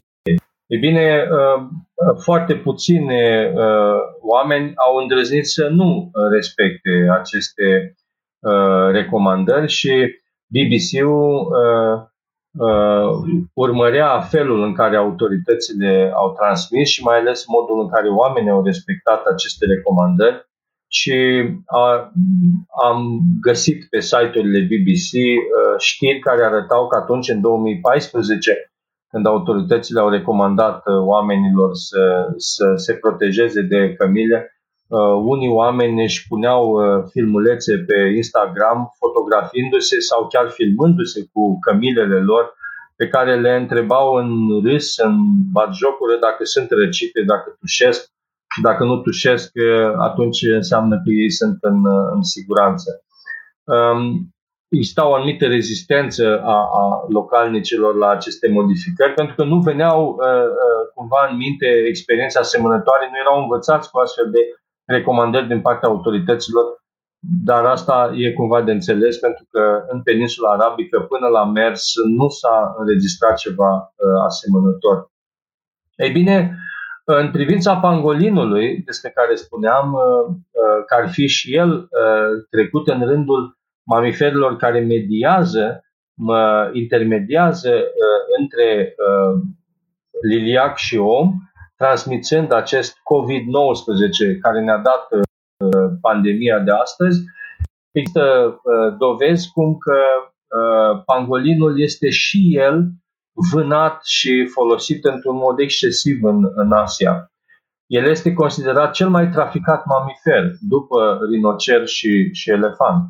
Și există o publicație, Frontiers in Ecology and în Environment, care în 2014 a publicat un text unde este analizată exploatarea excesivă, absolut brutală a acestui uh, mamifer, singurul mamifer cu solzi, uh, pangolinul. Um, sunt estimări care arată că în jur de 10.000 de exemplare pe an sunt, uh, sunt capturate vii din mâinile celor care fac trafic cu astfel de animale. Uh, este folosită și carnea, sunt folosite și uh, uh, organele, sunt folosiți și solzii, care în medicina tradițională sunt considerați ca având proprietăți anticancerigene. Carnea s-a scumpit foarte mult în ultima vreme, există solicitări din partea industriei medicale tradiționale pentru produsele din pangolin. Dacă în 2008 un kilogram de carne vie, de pangolin viu, era 80, 80 de dolari în, în ea a ajuns să costă aproape 1000 de dolari la piața, în piața neagră în 2016-2017. Sunt tone întregi de pangolin uh, captivate uh, în, în formă congelată, animale moarte. 24 de tone au fost confiscate în Sumatra și în Indonezia, uh, uh, provenite din Sumatra și din Indonezia și au fost confiscate în, în Vietnam. 14 tone de animale înghețate au fost confiscate în Sumatra numai în 2008. Și sunt foarte multe alte cazuri de, de uh, pangolini uh, confiscați vii sau morți. În piața neagră există și o imoralitate profundă dacă animalele mor, ele sunt congelate și sunt vândute ulterior și puțini oameni că ele întâi au murit și după aceea au fost uh, congelate. Deci e important să spunem lucrul acesta pentru că în, în modul acesta de întreprindere umană, de vânare, de creștere în captivitate, de sacrificare în cantități foarte mari a acestui pangolin, există posibilitatea ca omul să preia din registrul viral al acestui mamifer, uh, împrospătând uh, tulpina unui virus pe care acest mamifer îl poartă și de aici să se nască o, o, o nouă uh, poveste de pandemie la nivel internațional. Um, ce vreau să spun, de fapt, în ultimă instanță? Vreau să vă sfătuiesc să intrați pe internet și să vă documentați în privința aceasta și să vedeți cât de multe reguli de, de utilizare, de, de câte ori etica folosirii creației este încălcată în aceste industrii uh, subterane de producție uh, de carne și de piață de animale sălbatice. În Asia Sud-Est și în unele țări din uh, zona aceea există ceea ce se numește wet market, piața uh, umedă. Asta se referă de fapt la piața produselor oceanice, pește, alge, fructe de mare, etc. O parte importantă din, aceste, din această piață este făcută și de uh, uh vânzătorii de animale sălbatice. Această piață wet market este foarte des întâlnită în țări care au o tradiție extraordinară în zona aceasta. E vorba despre Vietnam, Filipine, Thailanda, China, uh, India um, și Vietnam, uh, cred că am spus. Deci sunt țări care au o tradiție extraordinară în zona aceasta. Singapore, Hong Kong, sunt foarte multe țări care au mici vânzători care supraviețuiesc prin vânzarea acestor produse uh, de pescuit. Uh, trăiesc din vânzarea de pește, de fructe de mare și de celelalte. Uh, acești oameni au produse într-o piață care este uneori foarte mare și greu, cu mare dificultate, fiind o piață tradițională, se instaurează reguli corecte de, de piață. E vorba despre salubritate, despre uh, condițiile de depozitare, etc. Există fotografii, există mărturii jurnalistice ale oamenilor care au călătorit în astfel de zone și care au făcut fotografii și care au văzut uh, cum anume nu sunt respectate, de fapt, regulile acestea de, de um, comerț, să spun. E bine, peste această piață, care este o piață tradițională, s-a dezvoltat o piață a animalelor sălbatice. Aceste animale sălbatice sunt vândute vii. Foarte multe dintre ele sunt vii, sunt în cuscă și uh, sunt unele sacrificate chiar pe loc pentru a fi folosite la hrana uh, oferită turiștilor. Există o industrie a turismului care oferă turiștilor din Europa și din America experiențe culinare deosebite în aceste țări și mare parte din uh, persoanele care locuiesc în zonele acelea doresc să ofere acestor turiști veniți de departe, sortimente de hrană, feluri de mâncare care sunt unice, sunt uh, produse uh, doar acolo. De aceea oamenii ajung să consume pangolin uh, foarte scump în, în restaurantele din Vietnam, considerat cea mai scumpă carne din, din Vietnam. Există mărturii pe internet, diversi călători, exploratori, turiști care au spus că au consumat o astfel de carne și n-au avut o experiență ieșită din comun, dar pentru ineditul uh, situației, până la urmă, uh, banii uh, și-au, și-au primit răsplata. Există foarte multe astfel de situații în astfel de, de piețe, wet market, și uh, există mărturii uh, de presă uh, și documente legislative care arată strădania autorităților de a reglementa astfel de piețe în, în Asia și dificultatea de a reglementa astfel de piețe. Sunt uh, responsabili mari din, uh, din autoritățile chineze care atunci când răspund la interviurile uh, organizate de diverse publicații din Occident spun că în China, de exemplu, nu pot fi închise cu totul astfel de piețe, deși poate temporar ele pot fi suspendate, cum e cazul și acum. Multe din piețele acestea, wet market și piețe în care se vând animale sălbatice, au fost închise ianuarie 2020, eh, când s-a declanșat pandemia, Dar ideea nu este să le închidă de tot, pentru că oamenii trăiesc prin asta. E o chestiune foarte sensibilă și e nevoie, de fapt, de o reglementare foarte strictă și de urmărit cu mare atenție modul în care aceste lucruri sunt gestionate de micii întreprinzători. Când e vorba de mari producători, putem avea surprize, pentru că în Marea Britanie există studii care arată că și în Thailanda au fost făcute unele studii care arată că uneori e mai riscant să crești păsările sau porci intensiv și că posibilitatea ca aceștia să se îmbolnăvească uneori este mai mare decât în cazul găinilor și a porcilor din curte.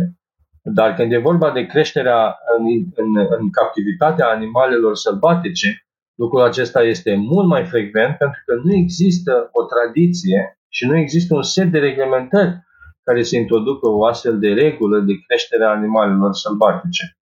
Și fiecare întreprinzător își respectă propriile sale reguli în piața unde totul se aglomerează, se învecinează păsări cu uh, pangolini, cu lilieci, cu pești, cu de toate, și posibilitatea ca cineva să preia acel virus și din altă parte să mai ia un virus ca să facă acea facilitare de reasortare genetică este foarte mare. Și de aici pericolul de care vă spuneam. Um, s-ar putea ca unii dintre dumneavoastră să spună că am vorbit despre lucruri care nu ne privesc, dar de fapt încerc să vă conving despre lucrul acesta că tot ce se întâmplă departe de noi este de fapt în spatele grădinii noastre. Pentru că trăim într-o lume care este conectată și nimic din ceea ce se întâmplă departe nu poate să fie complet absent aici. Uh, aceste practici care sunt riscante, care uneori sfidează legea, alteori eludează condițiile legale de funcționare în mod, care rămân de multe ori la bunul simț al fiecăruia dintre cei care practică astfel de lucruri, uh, acest gen de practici ne poate afecta foarte mult și noi suntem într-o astfel de situație. Pentru că noi astăzi trăim Uh, sub auspiciile unor constrângeri care sunt determinate de COVID-19, dar noi nu am produs o astfel de uh, situație de pandemie. Noi suntem în consecința unor comportamente și a unor fapte și situații care s-au petrecut foarte departe de noi în, în China. Numai că, iată-ne, suntem în luna aprilie și din ianuarie s-au scurs foarte puțin timp și ceea ce s-a întâmplat acolo ne-a afectat extrem de mult și pe noi, chiar acum, în, în, în spațiul nostru de viață, inducând niște constrângeri cu care nu ne-am mai întâlnit. Niciodată nu ne-am întâlnit în ultimii 30-40 de ani cu consecințe atât de grave de pe urma faptelor noastre. Și trăim, de fapt, niște consecințe grave de pe urma faptelor altora, pe care nici nu-i cunoaștem. Bine, aceasta este civilizația care, conectându-se, se expune foarte, foarte mult. Toate acestea pot întâlni și o interpretare a spiritualității creștine. E important în spiritualitatea creștină să luăm datele științifice, cele care sunt. Um, abordarea Sfinților Părinți, și aici intru în ultima parte a prezentării mele, abordarea Sfinților Părinți este o abordare care pleacă de la datele științifice. Părinții nu au făcut știință. Părinții au ascultat oamenii de știință și au încercat să dea o semnificație datelor pe care oamenii de știință le-au spus. Acest principiu îl găsim în omilii la facere a Sfântului Vasile cel Mare. O omilie la Hexameron, el spune într-un loc să lăsăm pe oamenii de știință sau pe filozofi să se pronunțe cu privire la cum este Pământul și noi după aceea să dăm semnificația spirituală care se cuvine. Noi, având adevărul revelat, putem conferi o semnificație spirituală lucrului respectiv care s-a întâmplat sau care a fost constatat în, în cercetarea științifică. Acesta este demersul Sfinților Părinți. Mai întâi au luat datele științifice și după aceea le-au dat o interpretare. Dacă veți citi Hexameronul, veți vedea această abordare a Sfântului Vasile cel Mare. Desigur, datele științifice nu sunt cele de astăzi, sunt cele ale Sfântului Vasile cel Mare, adică în, în perioada secolului 3-4 acele date au fost interpretate. Noi avem datoria să facem acea, acest lucru astăzi, să luăm datele științifice și să le interpretăm să le dăm o interpretare în spiritualitatea creștină. Acum, dacă ar fi să interpretăm toate aceste date, un lucru care e foarte important, la care trebuie plecat, este ceea ce am și spus în intervenția mea mai scurtă, anume faptul că Dumnezeu nu este autorul răului. În spiritualitatea creștină noi încercăm să lămurim acest lucru cu ajutorul Sfinților Părinți. Sfinții Părinți au plecat de la ceea ce Sfântul Ioan Evanghelistul pune în epistola sa, Dumnezeu este iubire. Dacă Dumnezeu e iubire, atunci a apărut răul. Răul este o consecință a pedepselor lui Dumnezeu sau este uh, din altă parte? E bine, e foarte important să avem acest înțeles patristic asupra răului. Și dacă îi luăm pe autorii patristici mari care s-au pronunțat asupra acestui lucru, vom vedea că ei țin la mare preț afirmația că Dumnezeu este iubire. Dacă Dumnezeu este iubire, Dumnezeu nu pedepsește, Dumnezeu nu bate. Tot ceea ce trăim noi ca rău este întoarcerea dinspre creație înspre noi a propriilor noastre efecte sau a consecințelor faptelor noastre. Este dreptatea creației care ne pedepsește. Este expresia pe care o folosește un mare teolog uh, uh grec, Panayotis Nelas, în această spectaculoasă carte tradusă de Părintele Ioanică Junior, care se numește Omul Animal în Dumnezeu. Aici este, de fapt, uh, o prezentare excelentă a viziunii Sfinților Părinți despre rău. Ceea ce se întâmplă cu omul după cădere și ceea ce noi trăim astăzi, vom vedea imediat, este de fapt un fel de dreptate a creației care ne pedepsește. Dumnezeu ne-a lăsat la îndemână o creație pe care noi să o folosim. Omul este destinat să devină microteos, să devină un Dumnezeu mai mic în lumea aceasta să folosească resursele creației, să împlinească lucrările lor, să le ducă la finalitate. Dar noi folosim greșit creația. Noi am plecat la drum cu un proiect economic, social, care are derapaje importante și încep aceste derapaje să-și facă simțite consecințele la adresa vieții noastre. Ca să încerc să furnizez acest răspuns, o să mă ajut de câteva citate din Sfinții Părinți. Primul loc unde există răul și există o intervenție a lui Dumnezeu în urma acestui rău, este căderea lui Adam. Căderea lui Adam este lucrul care s-a petrecut prin voia omului și avem o intervenție a lui Dumnezeu care face, îi face lui Adam din piele.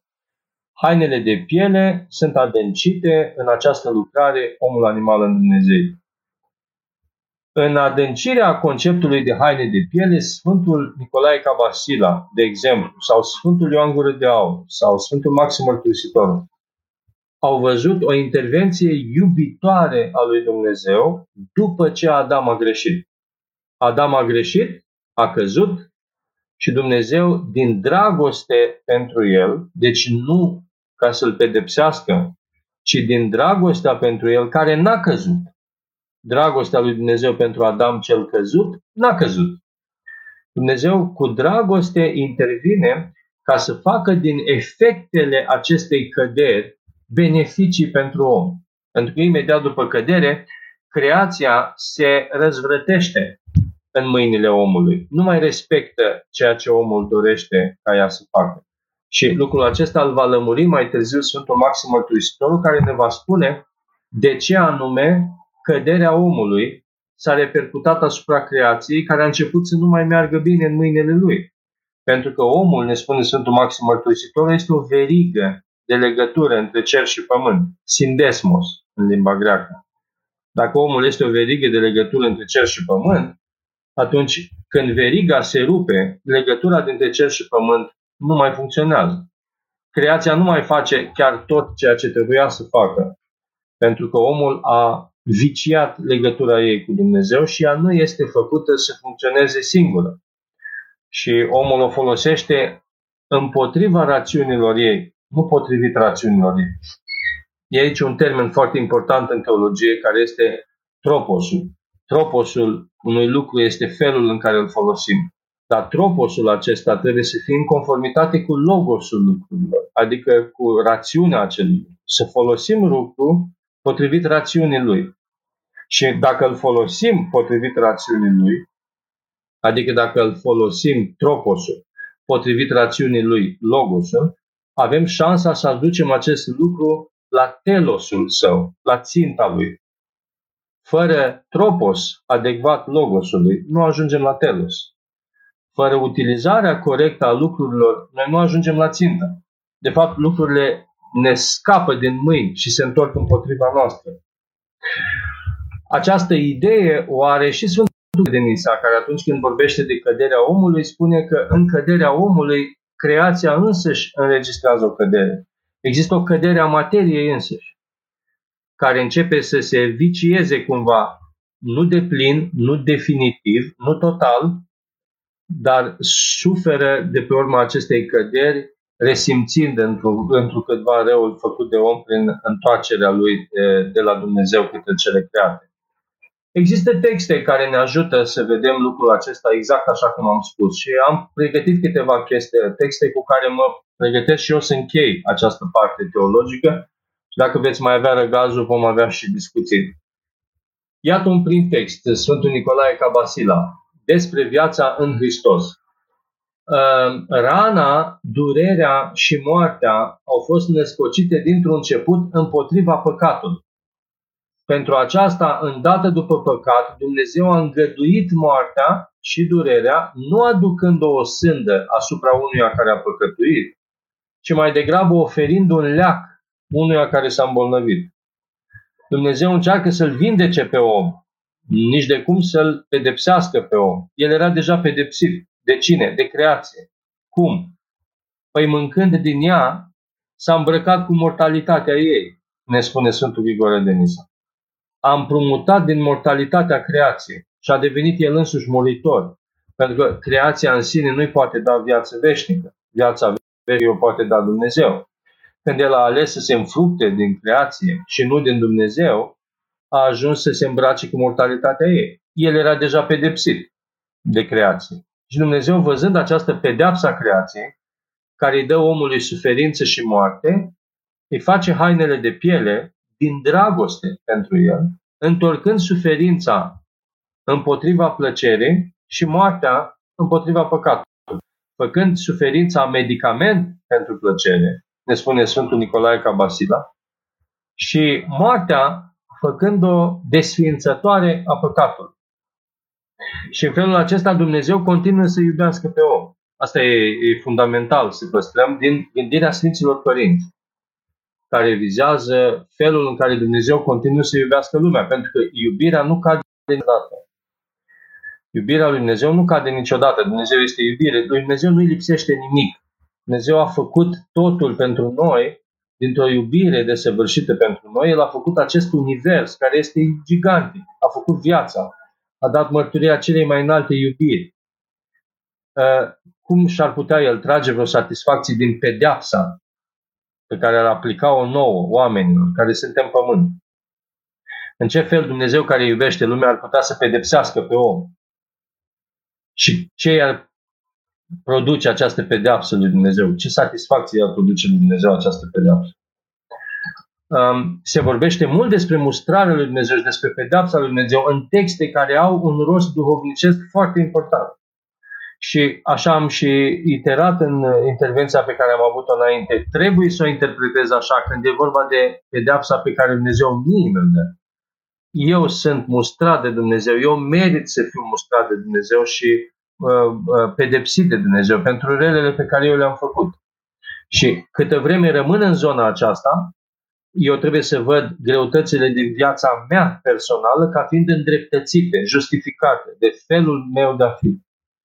Dar nu e corect duhovnicește să văd un om păcătos și uh, uh, necredincios și rău în fața mea, bătut de Dumnezeu pentru conduita lui. Și să văd în uh, ceea ce se întâmplă altora ca fiind pedeapsa lui Dumnezeu pentru greșelile lor. Asta nu e duhovnicește. Nu mai e corect să privim așa. Trebuie să ne vedem pe noi, singure, care merităm cu adevărat această pedeapsă. În rest, ă, toți oamenii din jurul nostru sunt mai vrednici prin ceva înaintea lui Dumnezeu decât noi. Și în felul acesta nu ieșim cu judecata din ă, cuprinsul vieții și ființei noastre. Ca să nu-i vedem pe alții vrednici de, de, de pedapsa lui Dumnezeu. Suntem într-o zonă în care uh, ne, ne grăbim. Pentru că Dumnezeu pentru păcătoși și-a dat viața. Nu pentru cei care sunt drepți. Pentru bolnavi a venit, nu pentru cei sănătoși. Deci e important să, să ne gândim în termenii aceștia. Mai există un text care vorbește despre acest lucru Aceasta pare a fi pedeapsă și o sândă, spune Sfântul Ioan Gură de Aur. Intervenția lui Dumnezeu după căderea lui Adam pare să fie pedeapsă și o sândă, însă, cu adevărat, e o povățuire și o cumințire și un leac al rănilor făcute de păcat, spune Sfântul Ioan Gură de Aur. Există multe alte mențiuni care ne arată acest lucru.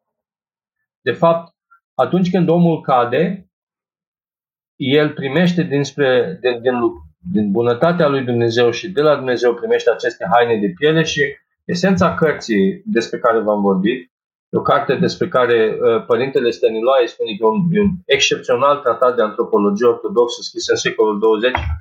Uh, esența acestei cărți vorbește despre un dublu aspect al hainelor de piele.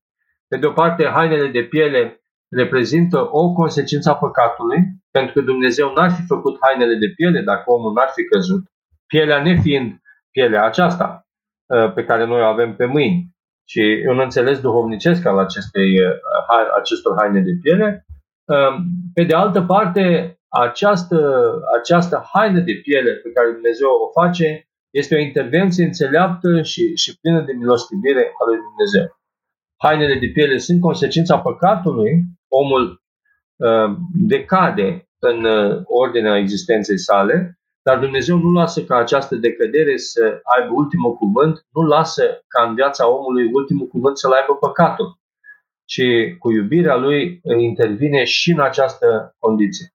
De fapt, și în interpretarea lui Vladimir Loschi și a părintelui Dumitru Stăniloae, Uh, preluând de fapt uh, vederea ale Sfântului Simeon Noul Teologul, toată istoria umanității este o istorie a iubirii lui Dumnezeu pentru lume. Dumnezeu n-a încetat să iubească lumea. A iubit lumea când a făcut lumea, a iubit lumea când i-a dat omului posibilitatea să dea nume viețuitoarelor, a iubit lumea și a continuat să iubească pe om când a dat cărțile Vechiului Testament și a trimis profeți poporului ales să-l călăuzească prin istorie și prin uh, uh, marasmul de idolatrii și a continuat să-L iubească pe om venind uh, personal, întrupat uh, Fiul lui Dumnezeu făcut om și continuă să iubească lumea uh, dându-se pe sine ca hrană și împărtășindu-se tuturor prin Sfintele Taine și judecata pe care o va face la sfârșitul veacurilor va fi tot cu iubire. Pentru că Dumnezeu este iubire și dacă Dumnezeu este iubire și iubire desăvârșită, nu acționează în termenii aceștia de mânie, de supărare, de pedeapsă. Este lucru fundamental pe care trebuie să-l deprindem din interpretarea Sfinților Părinți. Uh, mai ales atunci când încercăm să vedem și să dăm o semnificație relelor prin care trec alții. Repet, nu e vorba de felul în care eu însumi încasez cele care uh, se petrec în viața mea. Um, foarte important și mă apropii de sfârșit, uh, ar fi această uh, specificație că răul vine din creație și că se întâmplă întrucât omul pervertește rațiunile creației. Tot ce am spus în prima parte arată lucrul acesta. Noi nu folosim creația cum trebuie. Aici este defecțiunea civilizației noastre. Iar ceea ce noi trăim astăzi este doar începutul a ceea ce urmează să se întâmple în lumea aceasta nu spun eu că nu sunt profet, vorbesc cu oamenii din specialitățile lor, pentru că întrucâtva știința furnizează astăzi posibilitatea de a vedea viitorul apropiat. Nu e vorba de sfârșitul lumii. Nu e vorba de judecata lui Dumnezeu, e vorba despre consecințele faptelor pe care noi le săvârșim. Astăzi trăim o situație dramatică, dar este doar un caz particular. Uh, vor mai veni și altele. Dacă este să ne referim la pandemie, ea are o origine clară în abuzul pe care noi îl facem în privința resurselor vii ale planetei. Noi folosim în mod abuziv lumea vie. Am ajuns la conceptul de creștere a animalelor exclusiv pentru consum. Aceste animale nu mai au posibilitatea să trăiască așa cum Dumnezeu le-a rânduit o viață firească, normală. Ele trăiesc într-o, în condiții de stres profund în condiții um, insalubre, sunt exploatate, sunt tăiate, stau sub stres, uneori stau sub zgomot, uneori nu văd lumina soarelui, uneori mănâncă lucruri pe care nu le-au mâncat niciodată uh, dar care sunt mult mai eficiente din punct de vedere al creșterii în masă, masa musculară sau în, în maturizare. Și toate aceste lucruri noi le facem siluind logosul creației, neglijând legea firii și o facem pentru a mânca mai multă carne și pentru a vinde mai multă carne pentru bani. Este tipic în omul pătimaș, ne spune Sfântul Maxim Mărturisitorul, de a-și impune legea lui, legea legii celorlalți. Omul duhovnicesc, ne spune Sfântul Maxim Mărturisitorul, își face legea tuturor, lege proprie, în sensul că învață de la copac, învață de la găină, învață de la pisică câte ceva pentru viața lui duhovnicească, în cazul acesta avem ceva e, inversat. Este omul care se impune cu legea lui, de data aceasta o lege pătimașă de pofte, de a mânca, de a subordona lumea poftelor sale, se impune asupra legii celorlalte lucruri din jur. Această utilizare abuzivă a animalelor în ferme în care nu respectă condițiile respective, creșterea intensivă, modificarea obișnuințelor de viață, expunerea animalelor la stres, la o viață uh, în care ele sunt transformate în carcase vii. Toate aceste lucruri, ne spun cercetările, au un impact asupra sistemului imunitar al acestor animale, care devin mai vulnerabile la a încasa și a depozita în ele uh, virusuri, diverse virusuri. Ehm, cumva utilizarea acestei industrii intensive vine într-o pozabilitate extraordinară cu cercetările care merg să, să scoată la iveală caracteristicile extraordinare ale animalelor. Avem foarte multe dovezi și s-au scris cărți spectaculoase în zona aceasta despre ce animale extraordinare avem în preajma noastră. Păsările, de exemplu, sau uh, uh vietățile, uh, peștii, Uh, câinii, pisicile uh, au o anumită sensibilitate, resimt durerea dacă cineva le neglijează, dacă cineva le lovește, uh, trăiesc un anumit stres care le poate îmbolnăvi. Omul obișnuit care stă la țară și are câteva găini în curte, va considera că acest subiect este hazliu. Cum să aibă animalele drepturi? Așa este, într-o curte sănătoasă de la țară, unde oamenii respectă legea animalelor și le lasă să trăiască într-o anumită libertate prin curte, bucurându-se cele de o zi de primăvară până le taie, acest subiect nu are nicio logică și nici nu trebuie adus în discuție. Dar dacă ne mutăm într-un loc unde păsările sau porce sunt crescuți intensiv, să vedem în ce manieră trăiesc aceste animale. Vom fi înfricoșați. La ce abuzuri sunt ele uh, uh, expuse cât de frustă, de brutală este intervenția omului în viața lor, care ajunge să fie tratată exclusiv ca o producție de carne și atât, fără nicio zi de liniște, de așezare, absolut deloc, atunci când ajungem să observăm toate lucrurile acestea, ne dăm seama că organizațiile din Occident, care militează pentru drepturile animalelor, în sensul de a avea siguranță, de a nu fi expuse la durere în mod gratuit, de a nu fi stresate, de a fi hrănite, de a, fi, de a avea uh, parte de lumină solară și de mediu natural, aceste drepturi, de fapt, devin niște lucruri firești. Nouă ni se par ciudate pentru că noi trăim într-o țară care încă mai are habitudini tradiționale, are obișnuințe de cultivare a animalelor și a păsărilor în gospodării, unde aceste lucruri sunt, se, se petrec. Dar dacă mergem undeva într-o țară unde vedem ce se întâmplă cu aceste animale care sunt traficate exclusiv pentru consum și pentru producție și pentru bani, ajungem să ne dăm seama că organizațiile au de fapt dreptate când mărturisesc despre faptul că oamenii siluiesc această creație. Ca să vedeți ce contrast există între felul în care găinile, de exemplu, păsările sunt compactate într-un metru pătrat, sunt hrănite de dimineață până seara, nu pot dormi decât foarte puține ore, pentru că se aprind lămpile care le păcălesc, este în continuare zi, ca să le schimbe metabolismul, să facă să mănânce mai mult, ca să crească în greutate și trei luni de zile să fie pregătite pentru a fi tăiate, fără să fi văzut lumina soarelui, nici măcar o zi, și fără să mănânce iarbă, măcar o dată. Ca să vedeți ce contrast există între această manieră de abuz asupra lumii vii și ce resurse extraordinare are lumea vie, am adus aici pentru întâlnirea noastră o carte pe care vă invit să se numește Geniul păsărilor. Este o carte excepțională, uh, Jennifer Ackerman, care vorbește despre ce inteligente, ce simțitoare și ce uh, logos puternic, profund au păsările. Și o să vă citesc uh, doar uh, uh, ceva din, din această carte. Din această carte. Da. Multe specii de păsări au abilități sociale foarte dezvoltate. Se reproduc în colonii, se scaldă în grup, cuibăresc împreună, caută hrană în cârduri, trag cu urechea, se ceartă, înșală, mint, manipulează, răpesc, divorțează. Uneori demonstrează un simț acut al echității, fac daruri, se joacă de atrasul cu frânghia sau de aprinselea, numai că folosesc ramuri, bucăți de mușchi spaniol sau bucăți de țesătură. Fură de la vecini, își previn puii să se țină departe de străini, se tachinează unele pe altele, împărtășesc lucruri, cultivă relații sociale, concurează pentru statut, oferă săruturi drept alinare, își educă puii, îi șantajează pe părinți, se cheamă una pe alta când le moare un coleg, uneori țin doliu. Este un debut de capitol scris de o persoană care documentează științific comportamentul animalelor.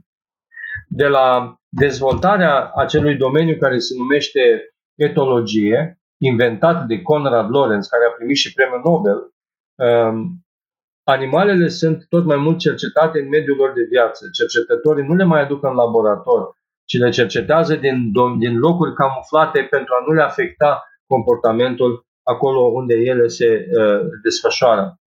Aceste observații foarte atente, care țin de comportamentul păsărilor, dar și foarte multe alte cercetări, au scos în evidență că aceste făpturi nu au conștiință, nu sunt persoane, au totuși o sensibilitate pe care noi o neglijăm cu totul. Și în privința oamenilor, deja există foarte multe cercetări care scot în evidență că nivelul de, de stres afectează foarte mult sistemul uh, endocrin și sistemul imunitar. Robert Sapolsky, spre exemplu, a scris o carte excepțională care se numește De ce zebrele nu fac ulcer, în care vorbește cum anume stresul uh, întoarce pe dos tot organismul. Stresul are un impact foarte puternic asupra uh, sistemului endocrin uh, și încet încet asupra funcționării uh, bune a sistemului cardiovascular și a sistemului nervos și a celorlalte activități imune și așa mai departe. Dacă nu se întâmplă lucrurile acestea, bineînțeles că un anumit impact emoțional și imunitar va avea și comportamentul acesta brutal, absolut lipsit de sensibilitate, pe care omul îl are numai pentru a face rost de hrană și de, de bani. Ei bine, ce ne mai spune autoarea aceasta? Multe specii de păsări au abilități sociale foarte dezvoltate. Se reproduc în colonii, se scaldă în grup, um, um, Ehm, și chiar și găinile stabilesc relații sociale complexe. În câteva zile de socializare, găini formează un grup social stabil cu o ierarhie clară. Expresia ordine a ciocănitului a fost concepută de zoologul norvegian Ebe, care a studiat relațiile sociale ale găinilor și a descris tipul lor de ierarhie. Găinile care se află într-o poziție dominantă au mai multe privilegii, cu alte cuvinte, mai multă hrană și mai multă siguranță. Iar cele dintr-o într-o poziție subordonată sunt mai vulnerabile și expuse riscurilor. Există diverse ierarhii. Aceste comunități de păsări uh, uh, trăiesc în, în jurul unor rațiuni pe care noi nu le sesizăm. Această, această sensibilitate a mea pentru rațiunea dintr-un lucru ține de viața spirituală. Vă spuneam că Sfântul Maxim Mărturisitorul spune că omul duhovnicesc își face lege a fi făpturii din jur lege proprie. Învață de la fiecare făptură.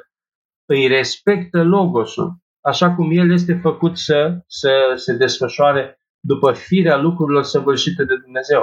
Omul pătimaș intervine peste acest logos, nici nu-l interesează care este specificul acestui logos, ci este uh, pătimaș și constrângător cu privire la, la creație. Și abuzul acesta cumva se întoarce împotriva noastră, după cum dreptatea creației pedepsește pe om, pentru că această însoțire frecventă a omului în fermele de porci care nu respectă uh, condițiile de igienă, în, în zootehnia intensivă, în creșterea intensă a păsărilor, unde sunt neglijate cele mai elementare condiții de viață firească a acestor animale și în vânatul, în creșterea în, în captivitate și în uciderea mamiferelor sau a păsărilor care sunt sălbatice pentru simpla delicatețe alimentară și pentru creșterea veniturilor, toate acestea se întorc împotriva noastră, iar ceea ce trăim astăzi este o mostră de, de, de uh, fapte de, de tipul acesta. Um, aș mai adăuga aici două, două idei fundamentale și uh, închei. Prima idee fundamentală este aceea legată de faptul că ceea ce eu vă spun aici nu este o descoperire proprie. Există autori care au scris despre asta și există istorici care contabilizează această specificitate a civilizației noastre. Există autori de renume care au scris lucrări de istorie recentă care evaluează civilizația noastră și care scot în evidență această brutalitate a omului care a descoperit zootehnia intensivă și care intervine abuziv în lumea animală și nu numai. Și am aici un citat dintr-o uh, lucrare recentă uh, a autorului Harari. Uh, el ne spune milioane de animale domestice sunt supuse condițiilor uh, inumane de viață, căci fermierii scapă de regulă vieții ezi și alți pui, separă uh, iezi și alți pui Uh, de mame pentru a fi crescuți în izolare. În total, zeci de miliarde de animale domestice trăiesc astăzi ca parte a unei linii de ansamblare mecanizate și circa 50 de miliarde dintre astfel de animale sunt sacrificate anual.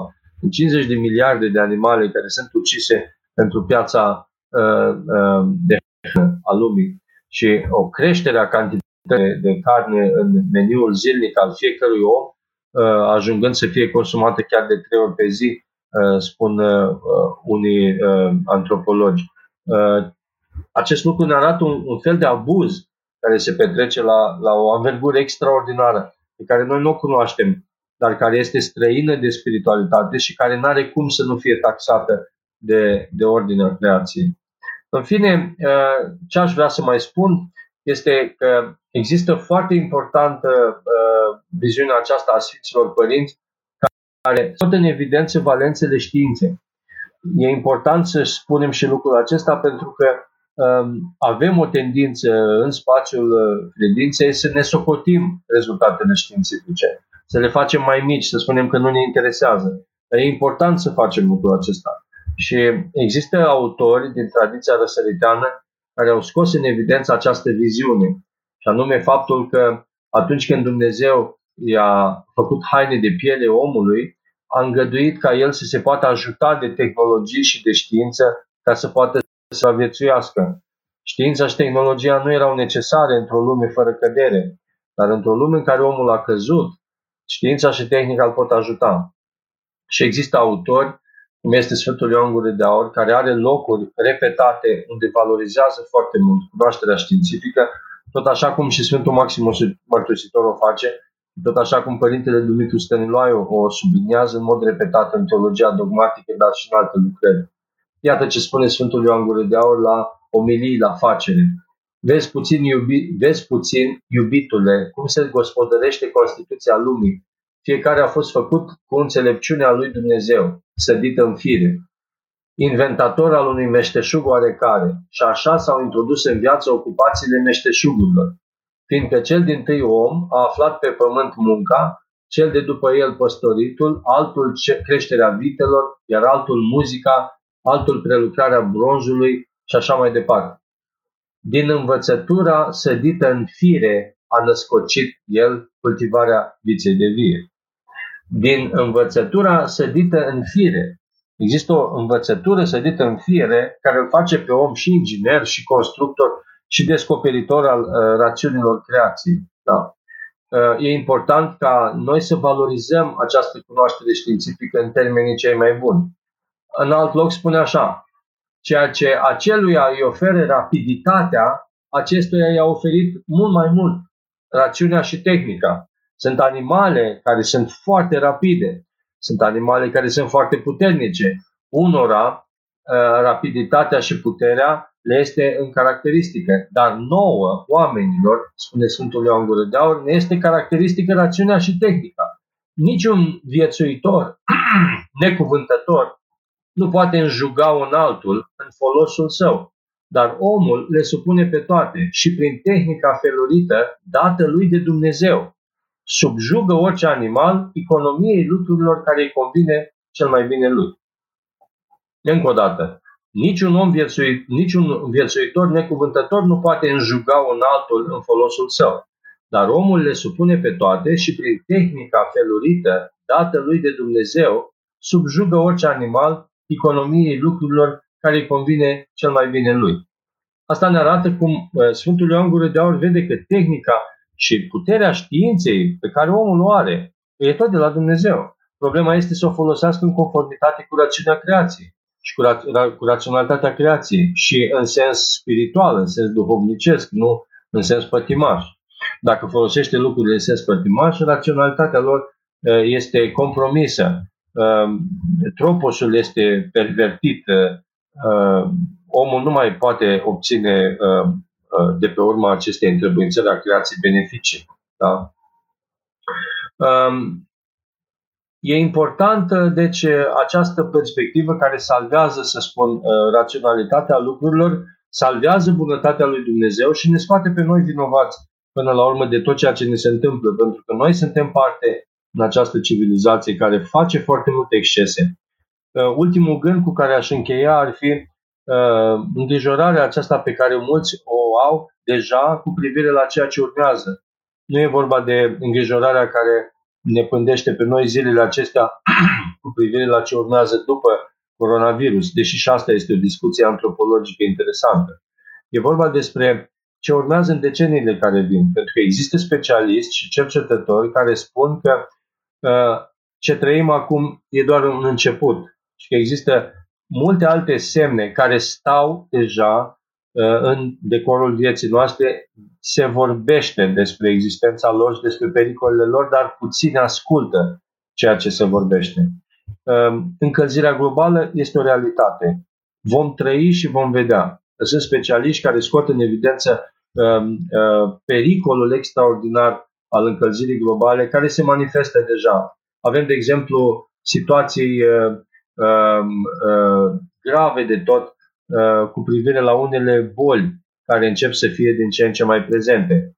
Malaria, spre exemplu, este prezentă. Febra galbenă, care a fost uh, în, uh, în, până în 2016 a fost doar în zona Amazonului, a început să se extindă. Au apărut cazuri de febră galbenă la Sao Paulo, la Rio de Janeiro și în alte locuri și arată cumva că odată cu încălzirea climei, unele uh, boli care erau cantonate în anumite zone calde încep să se extindă. Există uh, cazul virusului Zika, care a început să se manifeste și în alte țări, departe de Africa, uh, uh, unde s-a, s-a manifestat uh, pentru prima dată. Există statistici care ne spun cât de prezent este în uh, spațiul american uh, uh, boala lime, care este cauzată de căpușe. Um, sunt țări, cum este Olanda, unde căpușele sunt foarte des întâlnite și sunt state unde până în 2010 n-au existat căpușe. Și astăzi vorbesc despre cât de des Uh, sunt uh, semnalate ele în, uh, în decorul natural. În Statele Unite există cam 300 de mii de infestări noi în fiecare an și mulți dintre cei tratați pentru boala lime continuă să aibă simptome ani întregi după ce au fost tratați. Există alte mărturii care vorbesc despre modul în care unele mamifere sunt foarte afectate de încălzirea globală pentru că foarte multe mecanisme ale vieții sunt afectate uh, profund și temperaturile fiind uh, diferite în diverse arii uh, geografice dau peste cap unele mecanisme au calibrate la alte intervale de timp. În zona aceasta avem un set întreg de pericole.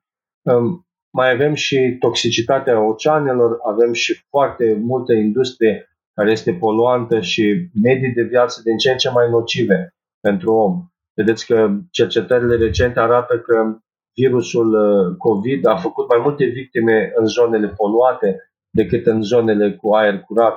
Asta înseamnă că civilizația noastră este construită pentru bani, nu este construită pentru oameni. Noi n-am construit o lume în care noi să trăim sănătos. Noi am construit o lume în care uh, se câștigă bani. Bine. Și sănătatea noastră este afectată. Și pentru sănătate cheltuim iarăși bani ca să ne putem uh, reveni și uneori victimele sunt uh, imposibil de adus la viață. Există o, o defecțiune în proiectul acesta al societății și uh, momentele acestea pe care le trăim sunt momente foarte potrivite pentru a regândi uh, stilul nostru de viață. Ori aici spiritualitatea creștină și credința și viața uh, în Hristos are o dimensiune fundamentală. Noi creștinii trebuie să fim cei care apărăm raționalitatea creației. Nouă ne lipsește în discurs uh, valențele spirituale ale creației. În creștinismul ortodox se vorbește încă prea puțin despre creație, despre importanța um, respectării firescului lucrurilor, despre temperarea acestui spirit care dorește să se înfrupte și să câștige.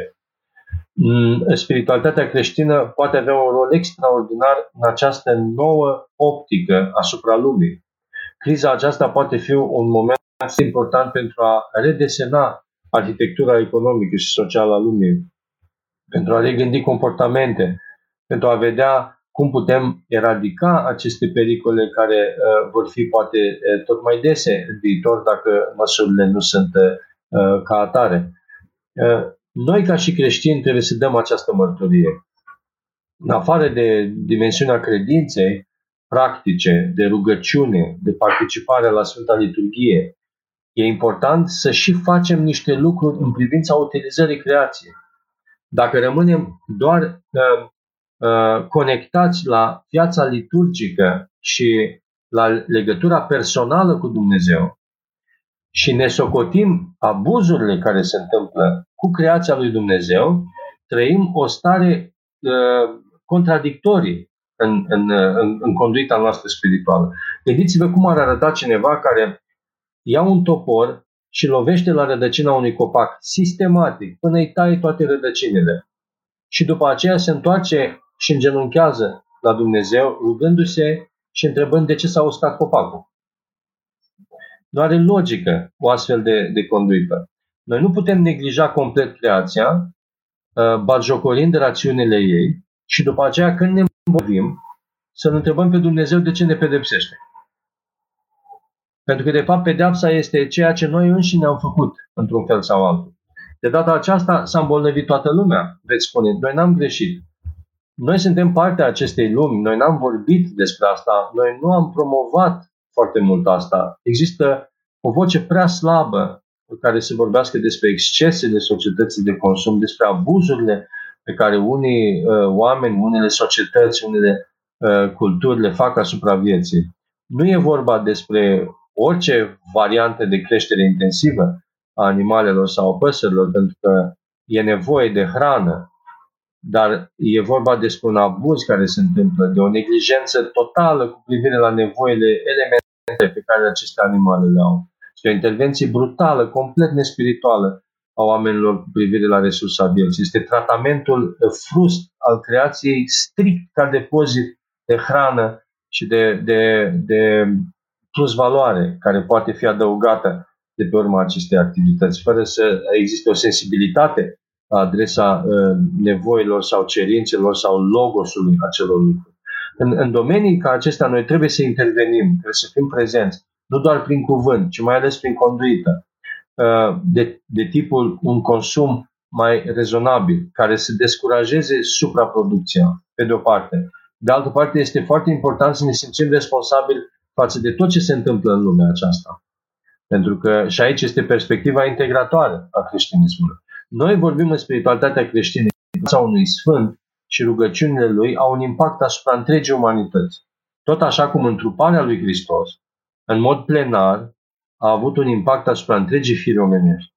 Hristos, recapitulându-ne uh, și cuprinzându-ne pe noi toți în El, cuprinzându-i pe toți cei dinaintea Lui, Și în sensul acesta e, e recapitulativă întruparea, dar cuprinzându-ne și pe noi și pe toți oamenii, cu, având în, în sine întreaga fire omenească. Dacă e așa, și Sfântul rugându-se are un impact asupra tuturor oamenilor, tot așa și cel păcătos care face lucruri are un impact, produce o rană în firea omenească. Răul pe care îl face cineva cuiva um, face ca întreaga fire să sufere, tot așa cum unul care se roagă pentru unitatea tuturor, pentru unirea tuturor, pentru binecuvântarea tuturor, se resimte în, ca lucrare în, în viața celorlalți. Civilizația actuală ne creează, tocmai asta ne oferă. O conexiune de data aceasta vizibilă. Pentru că există milioane de oameni care zboară, există foarte multe schimburi de mărfuri, există o civilizație unde toți au un impact asupra tuturor și fiecare are un impact foarte puternic în viața lui, în ceea ce spune asupra tuturor oamenilor. Ar trebui, într-un fel, să înțelegem că această lume este o lume în care noi suntem responsabili de tot ce se întâmplă. Și fiecare din noi trebuie să avem o conștiință mai responsabilă față de tot ceea ce se întâmplă. Și atunci, ce putem face noi din punct de vedere spiritual? Evident că ne putem ruga. Putem ruga pentru toți oamenii și pentru lumea aceasta și în același timp să și facem lucruri care țin de creație, să mărturisim aceste lucruri, să le facem cunoscute și prin viața noastră să le promovăm. Și în felul acesta putem crea uh, mici insule în care instaurăm uh, legături firești cu creația. Și acest lucru va avea un impact și o lecție uh, de spus altora. Și încet, încet să schimbăm viziunea despre lume. În sensul acesta are, are o relevanță deosebită uh, ceea ce noi traversăm astăzi.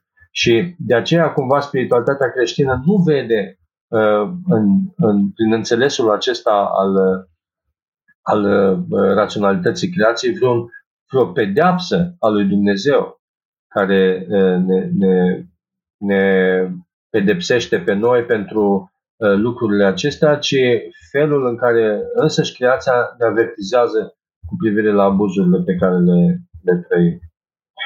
Cam, cam acestea erau lucrurile pe care vreau să vi le spun. Mai erau și altele, dar mă opresc. Sunt multe alte chestiuni importante. Sunt autori care au scris despre asta, au subliniat foarte mult din aceste uh, aspecte.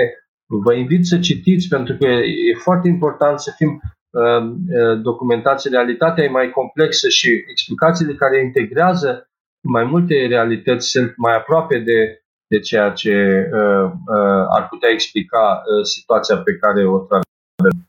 Să nu fim uh, superficiali și să nu trecem repede cu vederea peste lucruri Trăim într-o societate unde lumea este un mecanism foarte complex și curele de transmisie leagă zone foarte îndepărtate și există un impact foarte puternic asupra ceea ce fac alții departe de noi și o filozofie de viață care este uh, greșită sau care este în, în, în eroare ar trebui să ne, ne preocupe și pe noi.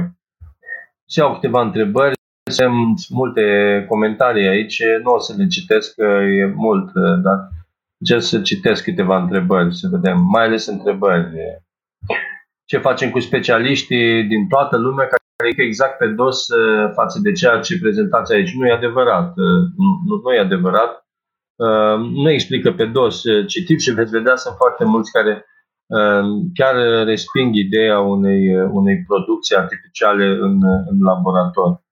Uh, este posibil ca, uh, ca SARS, uh, Ramona Pavel, SARS-CoV-2 să fie un virus mai vechi cu mutații genetice induse și de om și inoculat animalelor. Ce părere aveți despre recoltarea plasmei celor vindecați de COVID-19 spre a crea anticorpi la cei care nu au avut virusul? M-am uitat pe materialele acestea, nu sunt foarte familiarizat, mai ales cu înțelegerea adâncă a procedurilor medicale. Există, am văzut în circulație și opinia ale unor specialiști care vorbesc despre faptul că SARS-CoV-2 ar putea fi derivat din SARS-CoV-1, um, uh, dar uh, mi-a plăcut foarte mult uh, un articol recent din The Guardian, trimis de un prieten, unde mai mulți specialiști subliniază faptul că, exceptând iliacul, unde este aproape sigur că e originat SARS-CoV-2, încă nu e clar uh, de unde uh, uh, vine, adică ce intermediar a avut. Ideea cu pangolin intermediar e luată în discuție, dar nu e certă. Cum există și persoane care susțin că nici acel wet market din Wuhan, piața alimentelor vii, nu este o cauză sigură, deși 17 din primele 41 de cazuri din Wuhan au fost uh, persoane care au avut de-a face cu piața din Wuhan. 17 din 41. Și totuși primul caz nu a fost în, uh, în Wuhan, în piața respectivă, și de aici ideea că e posibil să nu fie din piață. Dar unii autori vorbesc și despre faptul că apariția și manifestarea târzie a acestui virus într-un organism poate să schimbe un pic ierarhia dintre indivizii care au fost, în persoanele care au fost uh, introduse în lista primilor îmbolnăviți. Oricum, uh, ce vreau să spun uh, până apar întrebări, văd comentarii multe și mi-e greu să le citesc pe toate, întrebări dacă sunt și dacă sunt comentarii scurte de asemenea, ce mi se pare foarte important este că autoritățile noastre au luat măsurile care trebuie. Adică m-am bucurat foarte mult, sunt unul din aceia care m-am bucurat că autoritățile au luat astfel de măsuri, pentru că am părinți în vârstă, am socri în vârstă, am persoane în vârstă la care țin foarte mult și îmi doresc ca ei să trăiască. Am văzut ce s-a întâmplat în alte țări, în Italia, în Franța și vedem cu toții și cred că autoritățile noastre au luat uh, măsurile cele mai bune și cred că biserica, prin ierarhie ei, a avut o poziție extrem de înțeleaptă cu privire la felul în care trebuie procedat mai departe în situațiile acestea că e vorba de viața altora, nu e neapărat uh, vorba despre viața noastră, sunt persoane în vârstă care pot fi expuse.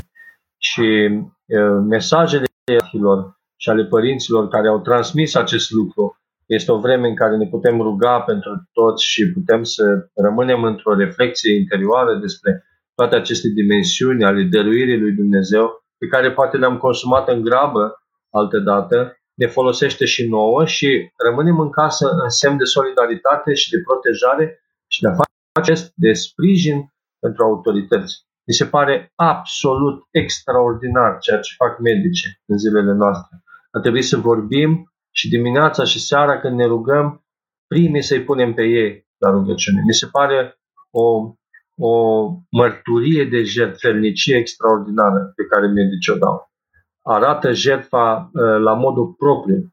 Și foarte mulți dintre noi, eu mă, mă simt uh, uh, folosit de pe urma acestei, acestei mărturii, foarte mulți dintre noi sunt sigur, sunt inspirați de această dăruire extraordinară a medicilor.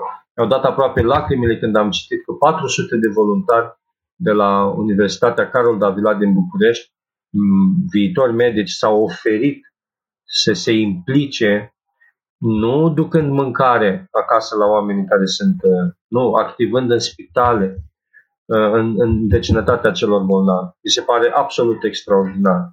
Și uh, pentru mine asta este o lecție de, de sacrificiu pe care și noi trebuie să, să o arătăm în, într-un alt mod, evident. Da, mă bucur.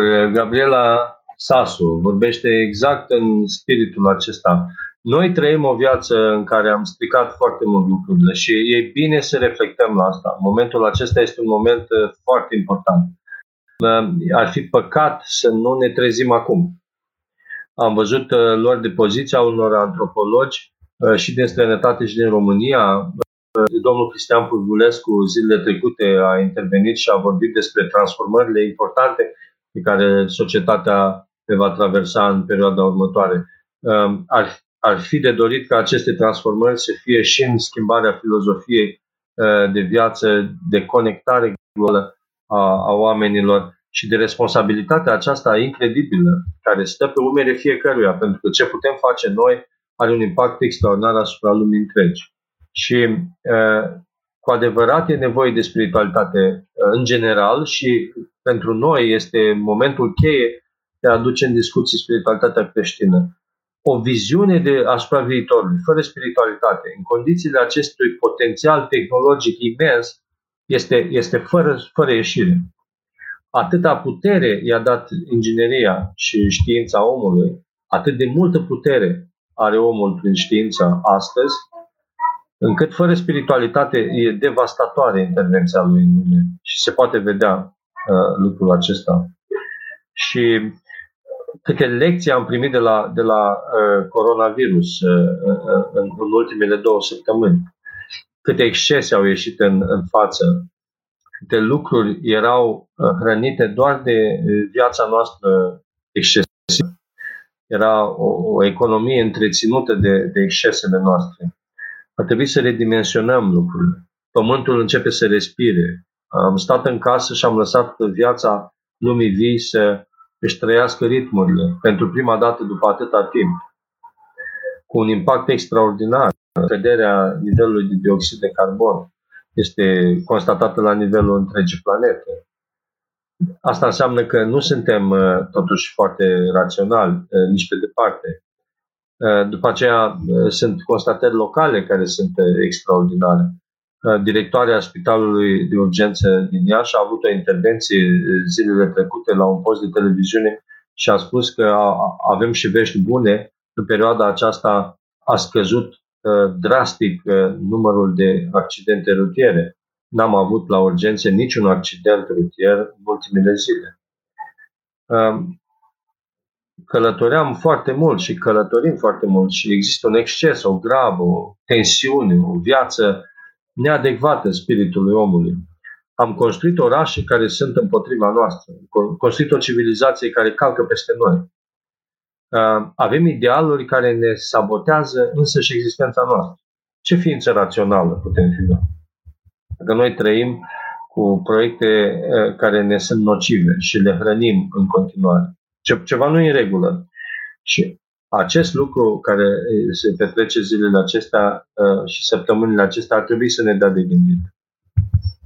Și ar trebui cumva să participăm și noi la această regândire a, a civilizației. Mulți dintre antropologii de care spuneam au avut intervenții în care au spus că lumea după coronavirus va fi diferită. Cel puțin o perioadă de timp până se va inventa vaccinul va fi diferită. Dar dacă vă uitați în lumea virusologilor și a specialiștilor, veți vedea că o continuare a comportamentelor abuzive a oamenilor în privința speciilor sălbatice și a agriculturii și a uh, zootehniei intensive ne expune de asemenea apariției altor virus, virusuri care au acea versatilitate de care vă spuneam de a uh, produce mereu uh, versiuni noi de tulpini care ne pot uh, expune.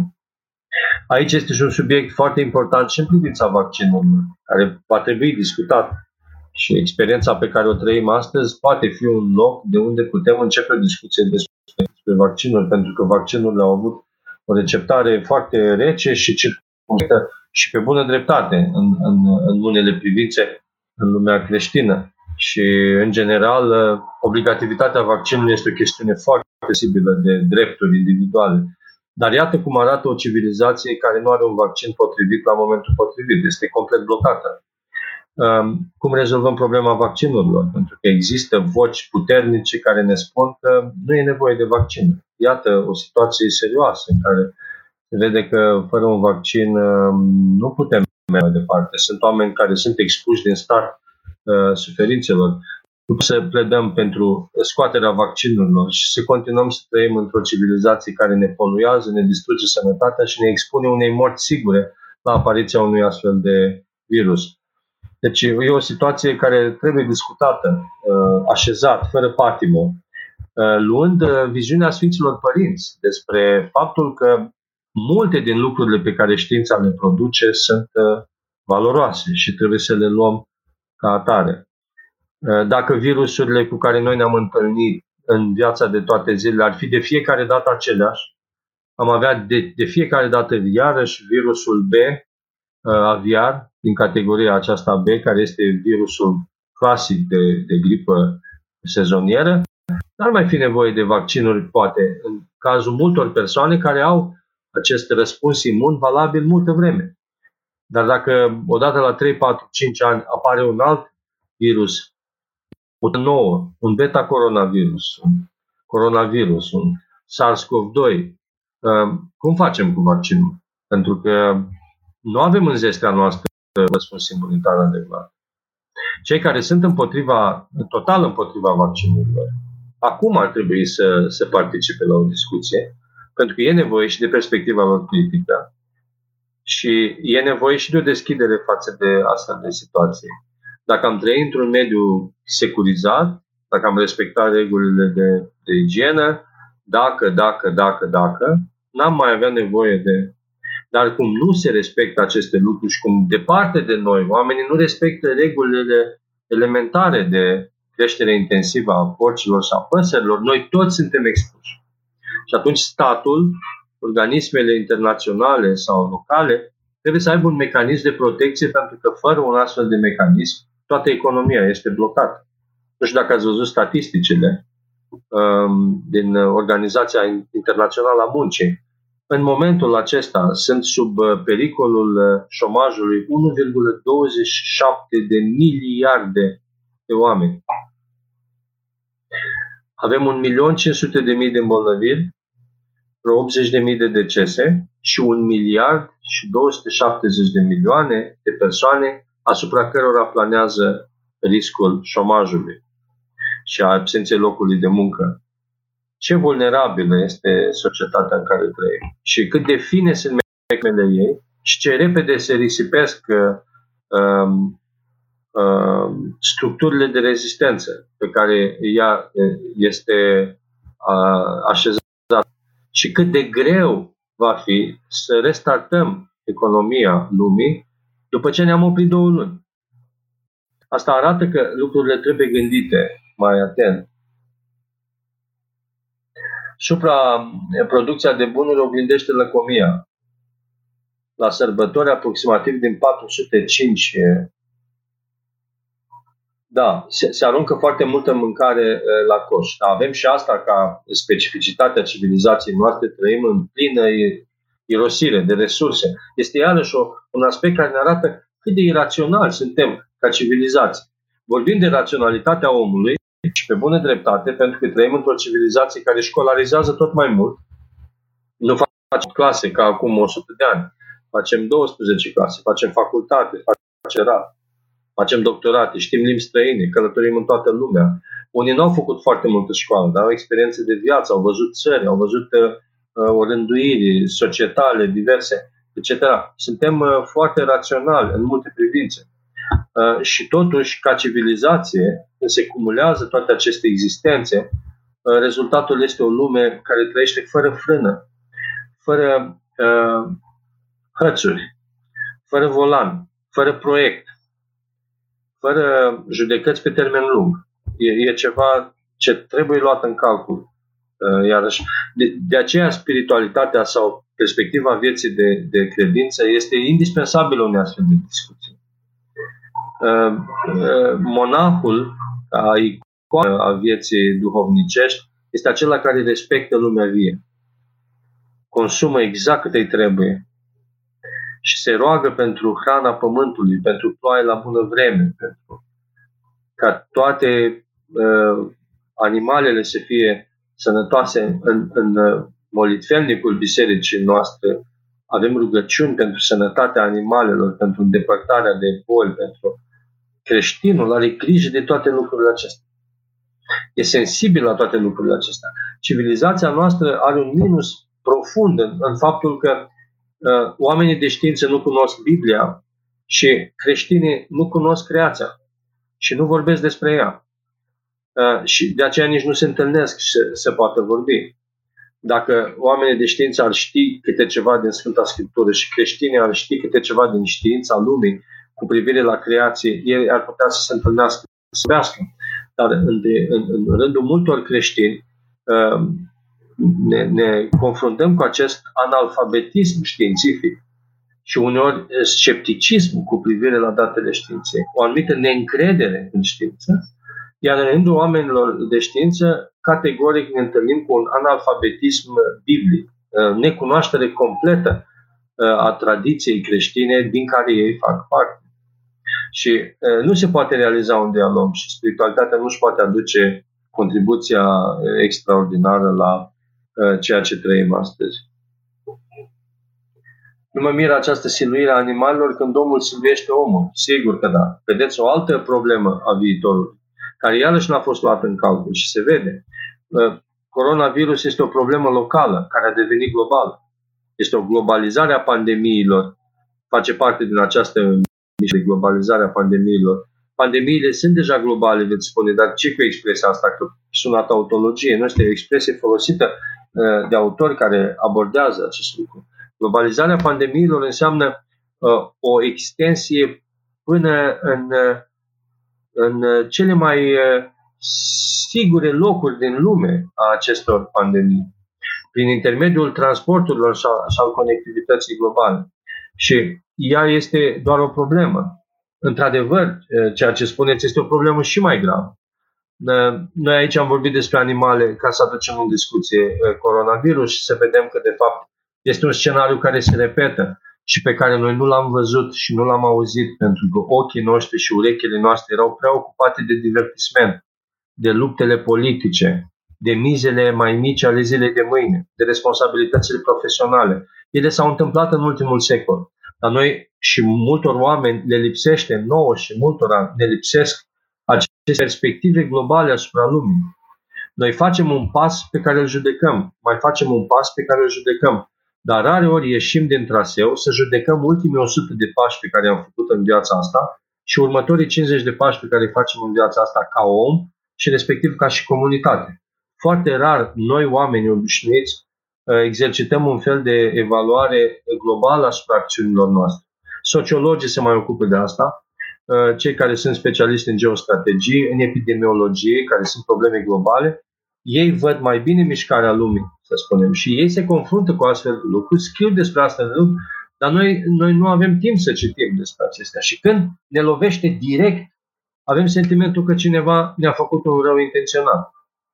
Când stăm un pic să ne uităm asupra rezultatelor, ne dăm seama că problema e veche și de fapt a trecut pe lângă noi de foarte multe ori și din ignoranță, din neștiință sau din faptul că am fost foarte ocupați, am ratat aceste lucruri. E periculos să le ratăm pentru că de, de ele stă legat viitorul lumii și al copiilor noștri. Este imposibil să ignorăm aceste lucruri. Și uh, nedreptățile față de oameni de asemenea încep să ne afecteze. Uh, decenii întregi Europa a crescut economic și și-a mărit nivelul de trai fără un proiect pentru țările sărace care erau la o oră de mers cu avionul. A avut bani pentru dezvoltare, a avut bani pentru foarte multe lucruri. N-a luat în calcul proiecte serioase de dezvoltare a acestor regiuni sărace. Și acum, când dezvoltarea Uniunii Europene a ajuns, ajuns și, unde, și când țările sărace au problemele pe care le au, ne confruntăm cu foarte mulți migranți migranți care vin din, din Africa, uh, care vin din zonele de război uh, și care ajung să-și riște viața pentru a trece într-o țară unde se trăiască mai bine. Ce este asta? E ceva de care ne lovim și asupra căruia n-am gândit deloc până acum. Ne lipsește gândirea globală.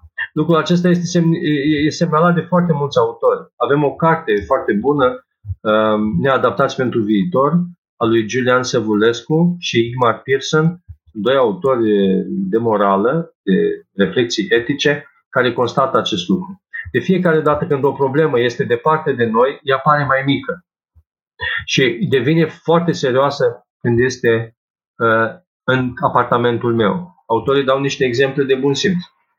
Dacă uh, într-un sat au murit 15 oameni din cauza unui criminal sau din cauza unui virus, și lucrul acesta s-a întâmplat undeva în Pakistan. Eu mai mult de un minut nu stau cu privirea asupra acestei știri. Dar dacă la mine în dulap, în dormitor, este un pentru mine asta este o problemă fundamentală. Eu sunt complet răscolit de situația aceasta și zile întregi nu mai sunt om. Nu e vorba ca cineva să fie ucis, poate este pur și simplu decedat acolo. Mie nu mi iese din cap lucrul acesta. Și autorii spun că Uh, distanța ne păcălește. Faptul că ceva se întâmplă departe ne dă impresia că este nesemnificativ.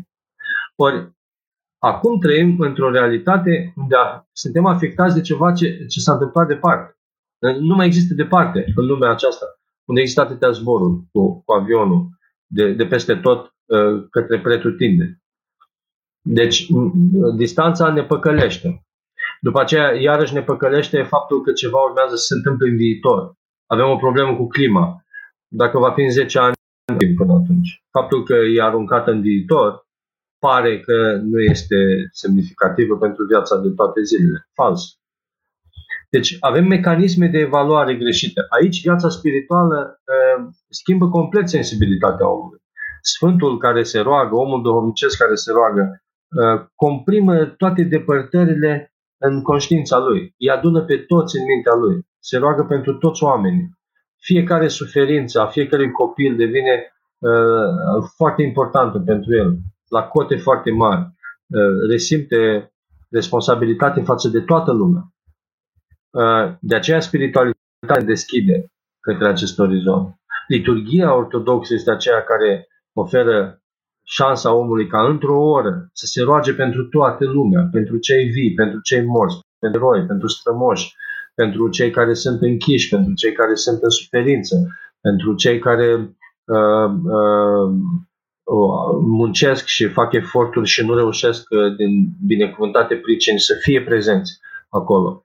Liturgia ortodoxă este o experiență de deschidere incredibilă a conștiinței, unde oamenii, dacă trăiesc autentic, de fapt se deschid cu responsabilitate față de toți semenii.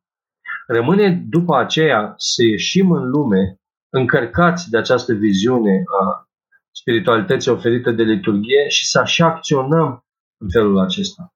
Adică ar fi bine ca din rândul creștinilor să se ridice mai multe voci care să organizeze asociații care se lupte pentru aceste, această conștientizare publică cu privire la responsabilitatea tuturor față de toți. Pentru respectarea uh, drepturilor pe care le au oamenii săraci și pentru ajutorarea lor acolo unde sunt și așa mai departe.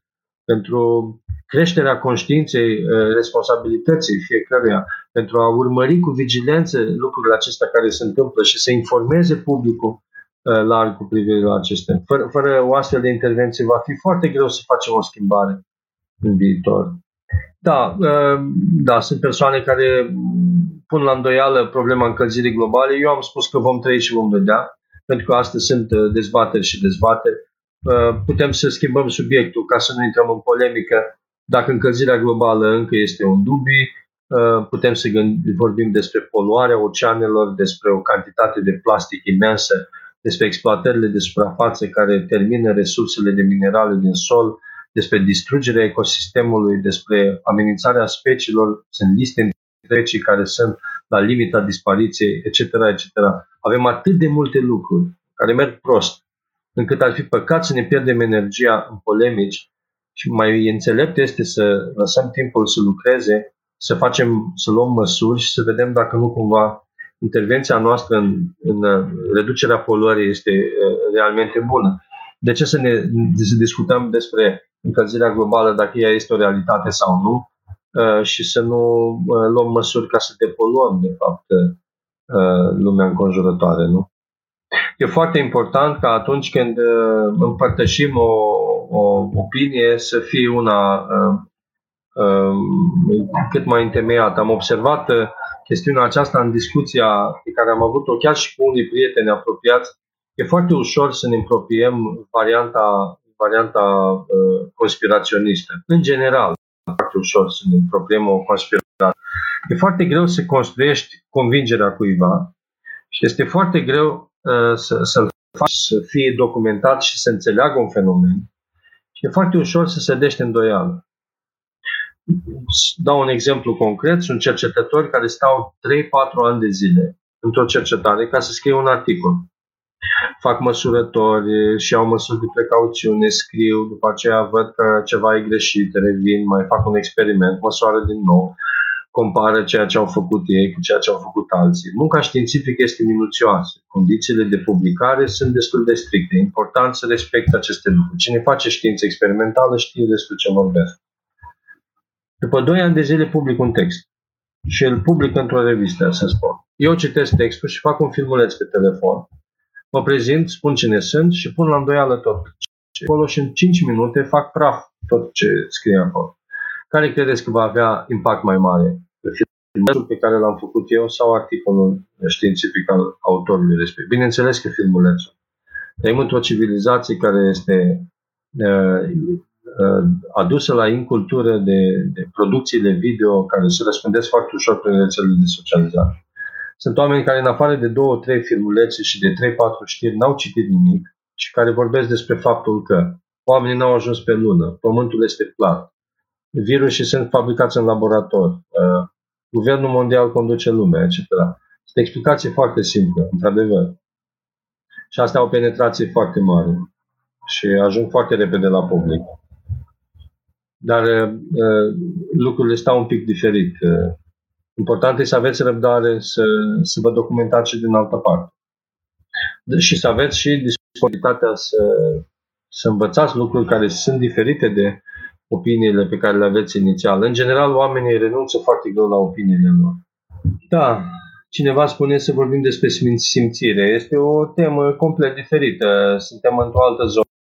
E important să și simțim, evident, viața spirituală înseamnă foarte mult. Întâlnirea noastră n-a fost despre viața spirituală propriu-zisă în integralitatea ei. Este uh, ceva nebun. Uh, discutăm despre viața spirituală în continuare aceste întâlniri, despre bogăția vieții spirituale. Important este să, să facem lucrurile de calitate acolo unde suntem, să spun, să fim minuțioși în toate, să fim atenți în toate, să ne dăruim, să facem cu ușurință lucrurile simple pe care le avem de făcut pentru ceilalți.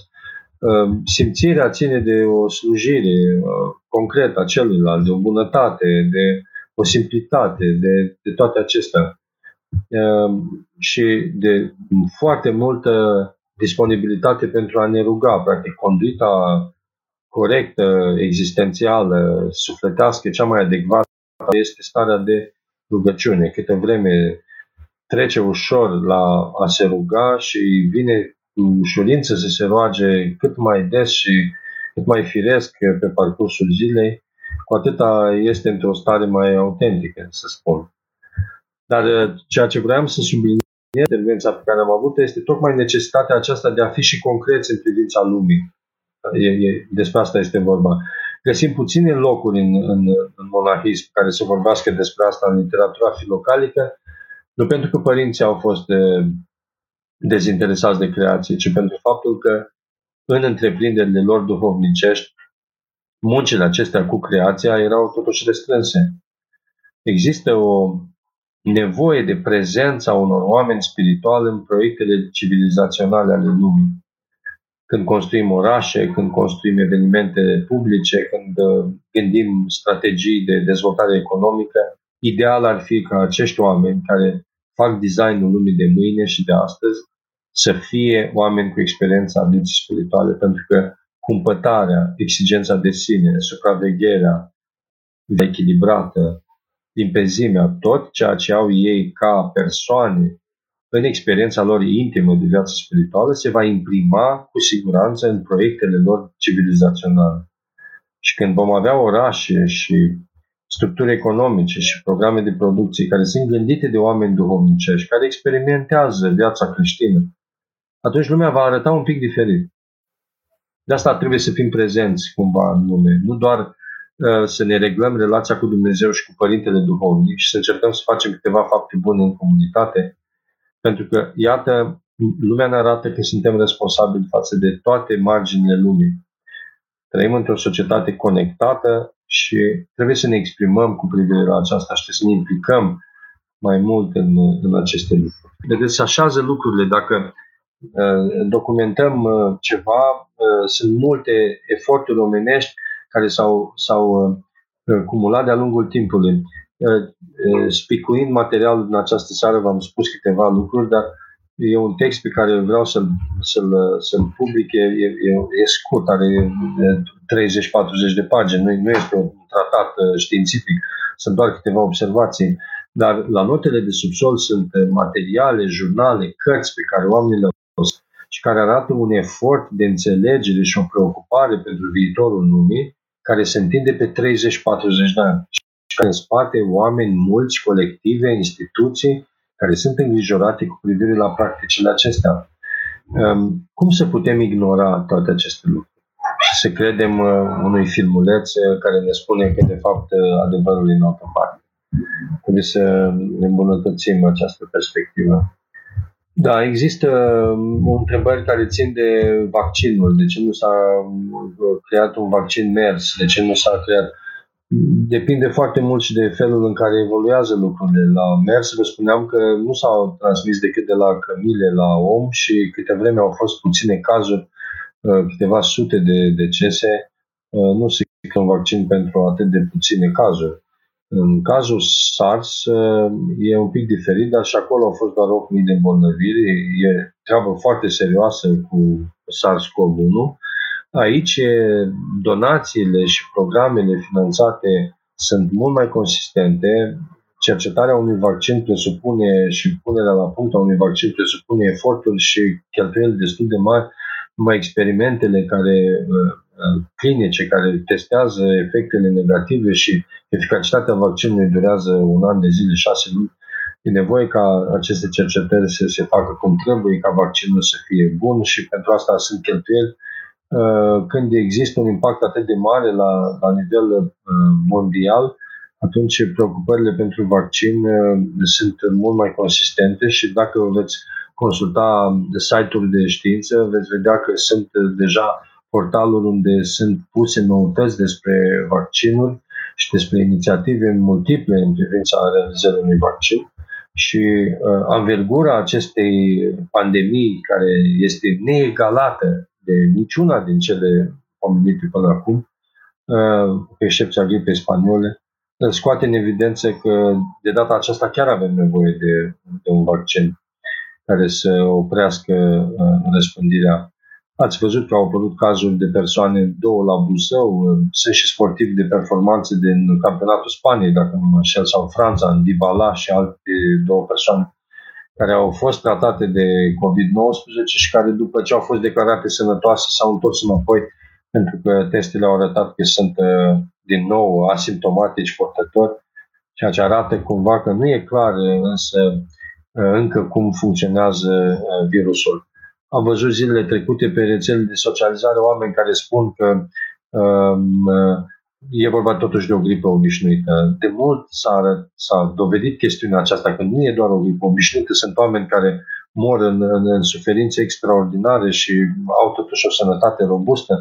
Nu mor doar persoanele care au comorbidități. E adevărat că acolo morbiditatea e mai mare, dar nu e vorba doar de persoane care uh, au comorbidități și sunt în vârstă și, și atât. Nu avem parte de o gripă obișnuită.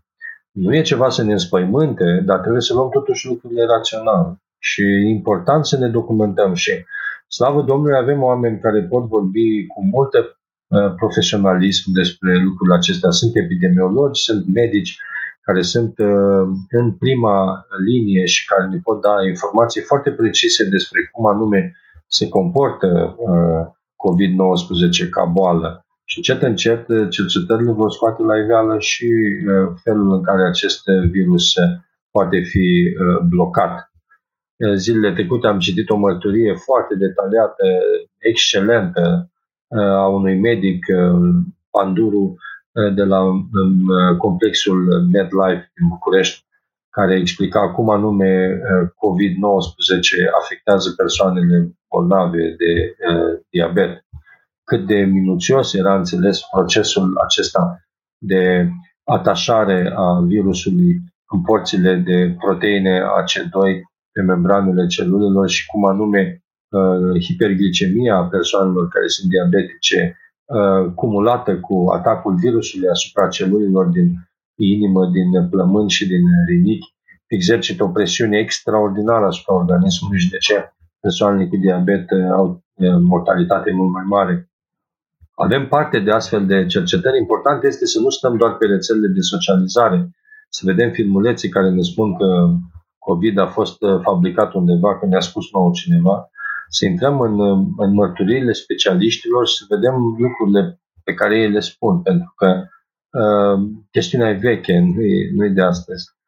Bine, Vă mulțumesc pentru comentarii și uh, vă invit să, să facem două lucruri, să combinăm credința și, și știința. Adică să ne rugăm să nu ne pierdem liniștea, să nu ne pierdem uh, pacea, să fim în, cu nădejdea la Dumnezeu și să credem că Dumnezeu ne poartă de grijă și că niciun fir de păr din cap nu ne cade fără, fără știrea Lui, să ne gândim mai des la cei dragi care sunt departe de noi în zilele acestea, să-i pomenim mai des în rugăciune, să fim mai prezenți acasă. Poate vom face o întâlnire odată despre frumusețea vieții de acasă, ca să intrăm și în lucrurile mai firești, mai inspiratoare, să spun, de, de fapte bune și în același timp să unim această credință devilită în Dumnezeu cu uh, documentarea științifică, cu informarea corectă, pentru că există atât de multe informații proaste. Fiecare om astăzi poate să devină un formator de opinie. Își deschide un blog, pune niște știri, Dumnezeu știe de unde le ia, unde le, uh, e foarte simplu să faci lucrul acesta și este foarte ușor să se dești îndoială. Dumnezeu a făcut lumea, a făcut întreaga creație, i-a dat lui Adam viață, a făcut enorm de multe lucruri, luând de la zero totul nimic și demonul, sub formă de șarpe, a venit și a pus o singură întrebare. Da, ți-a zis Dumnezeu că nu mănânci, dar dacă ai mânca, uite, ai devenit și tu ca Dumnezeu. Două propoziții și au răsturnat tot edificiul construit de Dumnezeu pentru, pentru Adam. Îndoiala e foarte ușor de, de sădit și vă invit să nu fiți uh, ușor de, de uh, înclinat, uh, să nu fiți ușor de convins în ceva. Și luați-o pe propriul drum, documentați-vă și cercetați și judecați cu mintea voastră. Nu credeți uh, tot ce, ce citiți. Și e important să facem asta ca să nu facem din creștin un public predilect care vorbește despre faptul că omul n-a ajuns pe lună, că plac, virusii au fost fabricați în laborator și că cineva ne vrea răul. Să nu facem din, din credință locul unde se adăpostesc toate aceste conspirații uh, iraționale, multe dintre ele. Și combinând știința și credința, vom putea fi și, uh, nu știu, mai prezenți în problemele lumii, încercând să inspirăm uh, și să participăm la ceea ce poate fi făcut uh, începând de mâine, începând de când se va termina această perioadă cu lumea în care trăim. Pentru că o reconstrucție a lumii nu se poate face nici fără credință, nici fără știință. Trebuie să le folosim pe amândouă și să luăm uh, din credință uh, multul bine pe care Dumnezeu ne-l dăruiește și binecuvântarea Lui, iar din știință tot ce s-a construit până acum le punem în folosul oamenilor, așa cum spuneau Sfinții Părinți pe care i-am citat în uh, întâlnire. Da, am vorbit despre asta. Există măsuri pe care autoritățile le-au luat și există voci care spun că sunt exagerate. Nu sunt exagerate aceste măsuri. Um, nu, nu mai comparați situația României cu alte țări. Um, și eu am invocat aici situația Coreei de Sud, unde există o civilizație extraordinară la nivelul uh, publicului larg.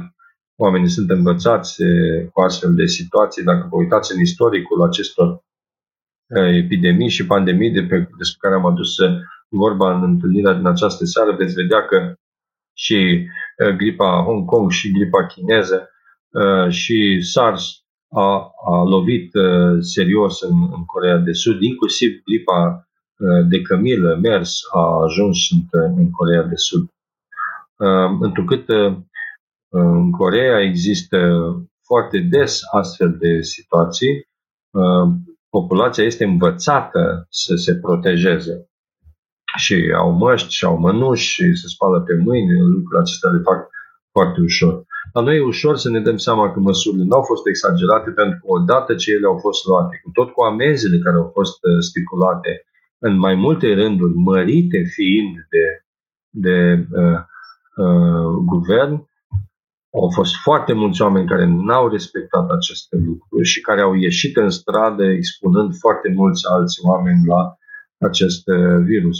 Pe de altă parte, în România au fost foarte bune măsurile acestea de restricție a călătoriilor și de distanțare socială, pentru că, iată, acum vedem ce sistem sanitar vulnerabil avem. Pentru că sunt spitale unde procedurile medicale pentru situații de pandemie nu au respectate, personalul medical nu a avut echipamente.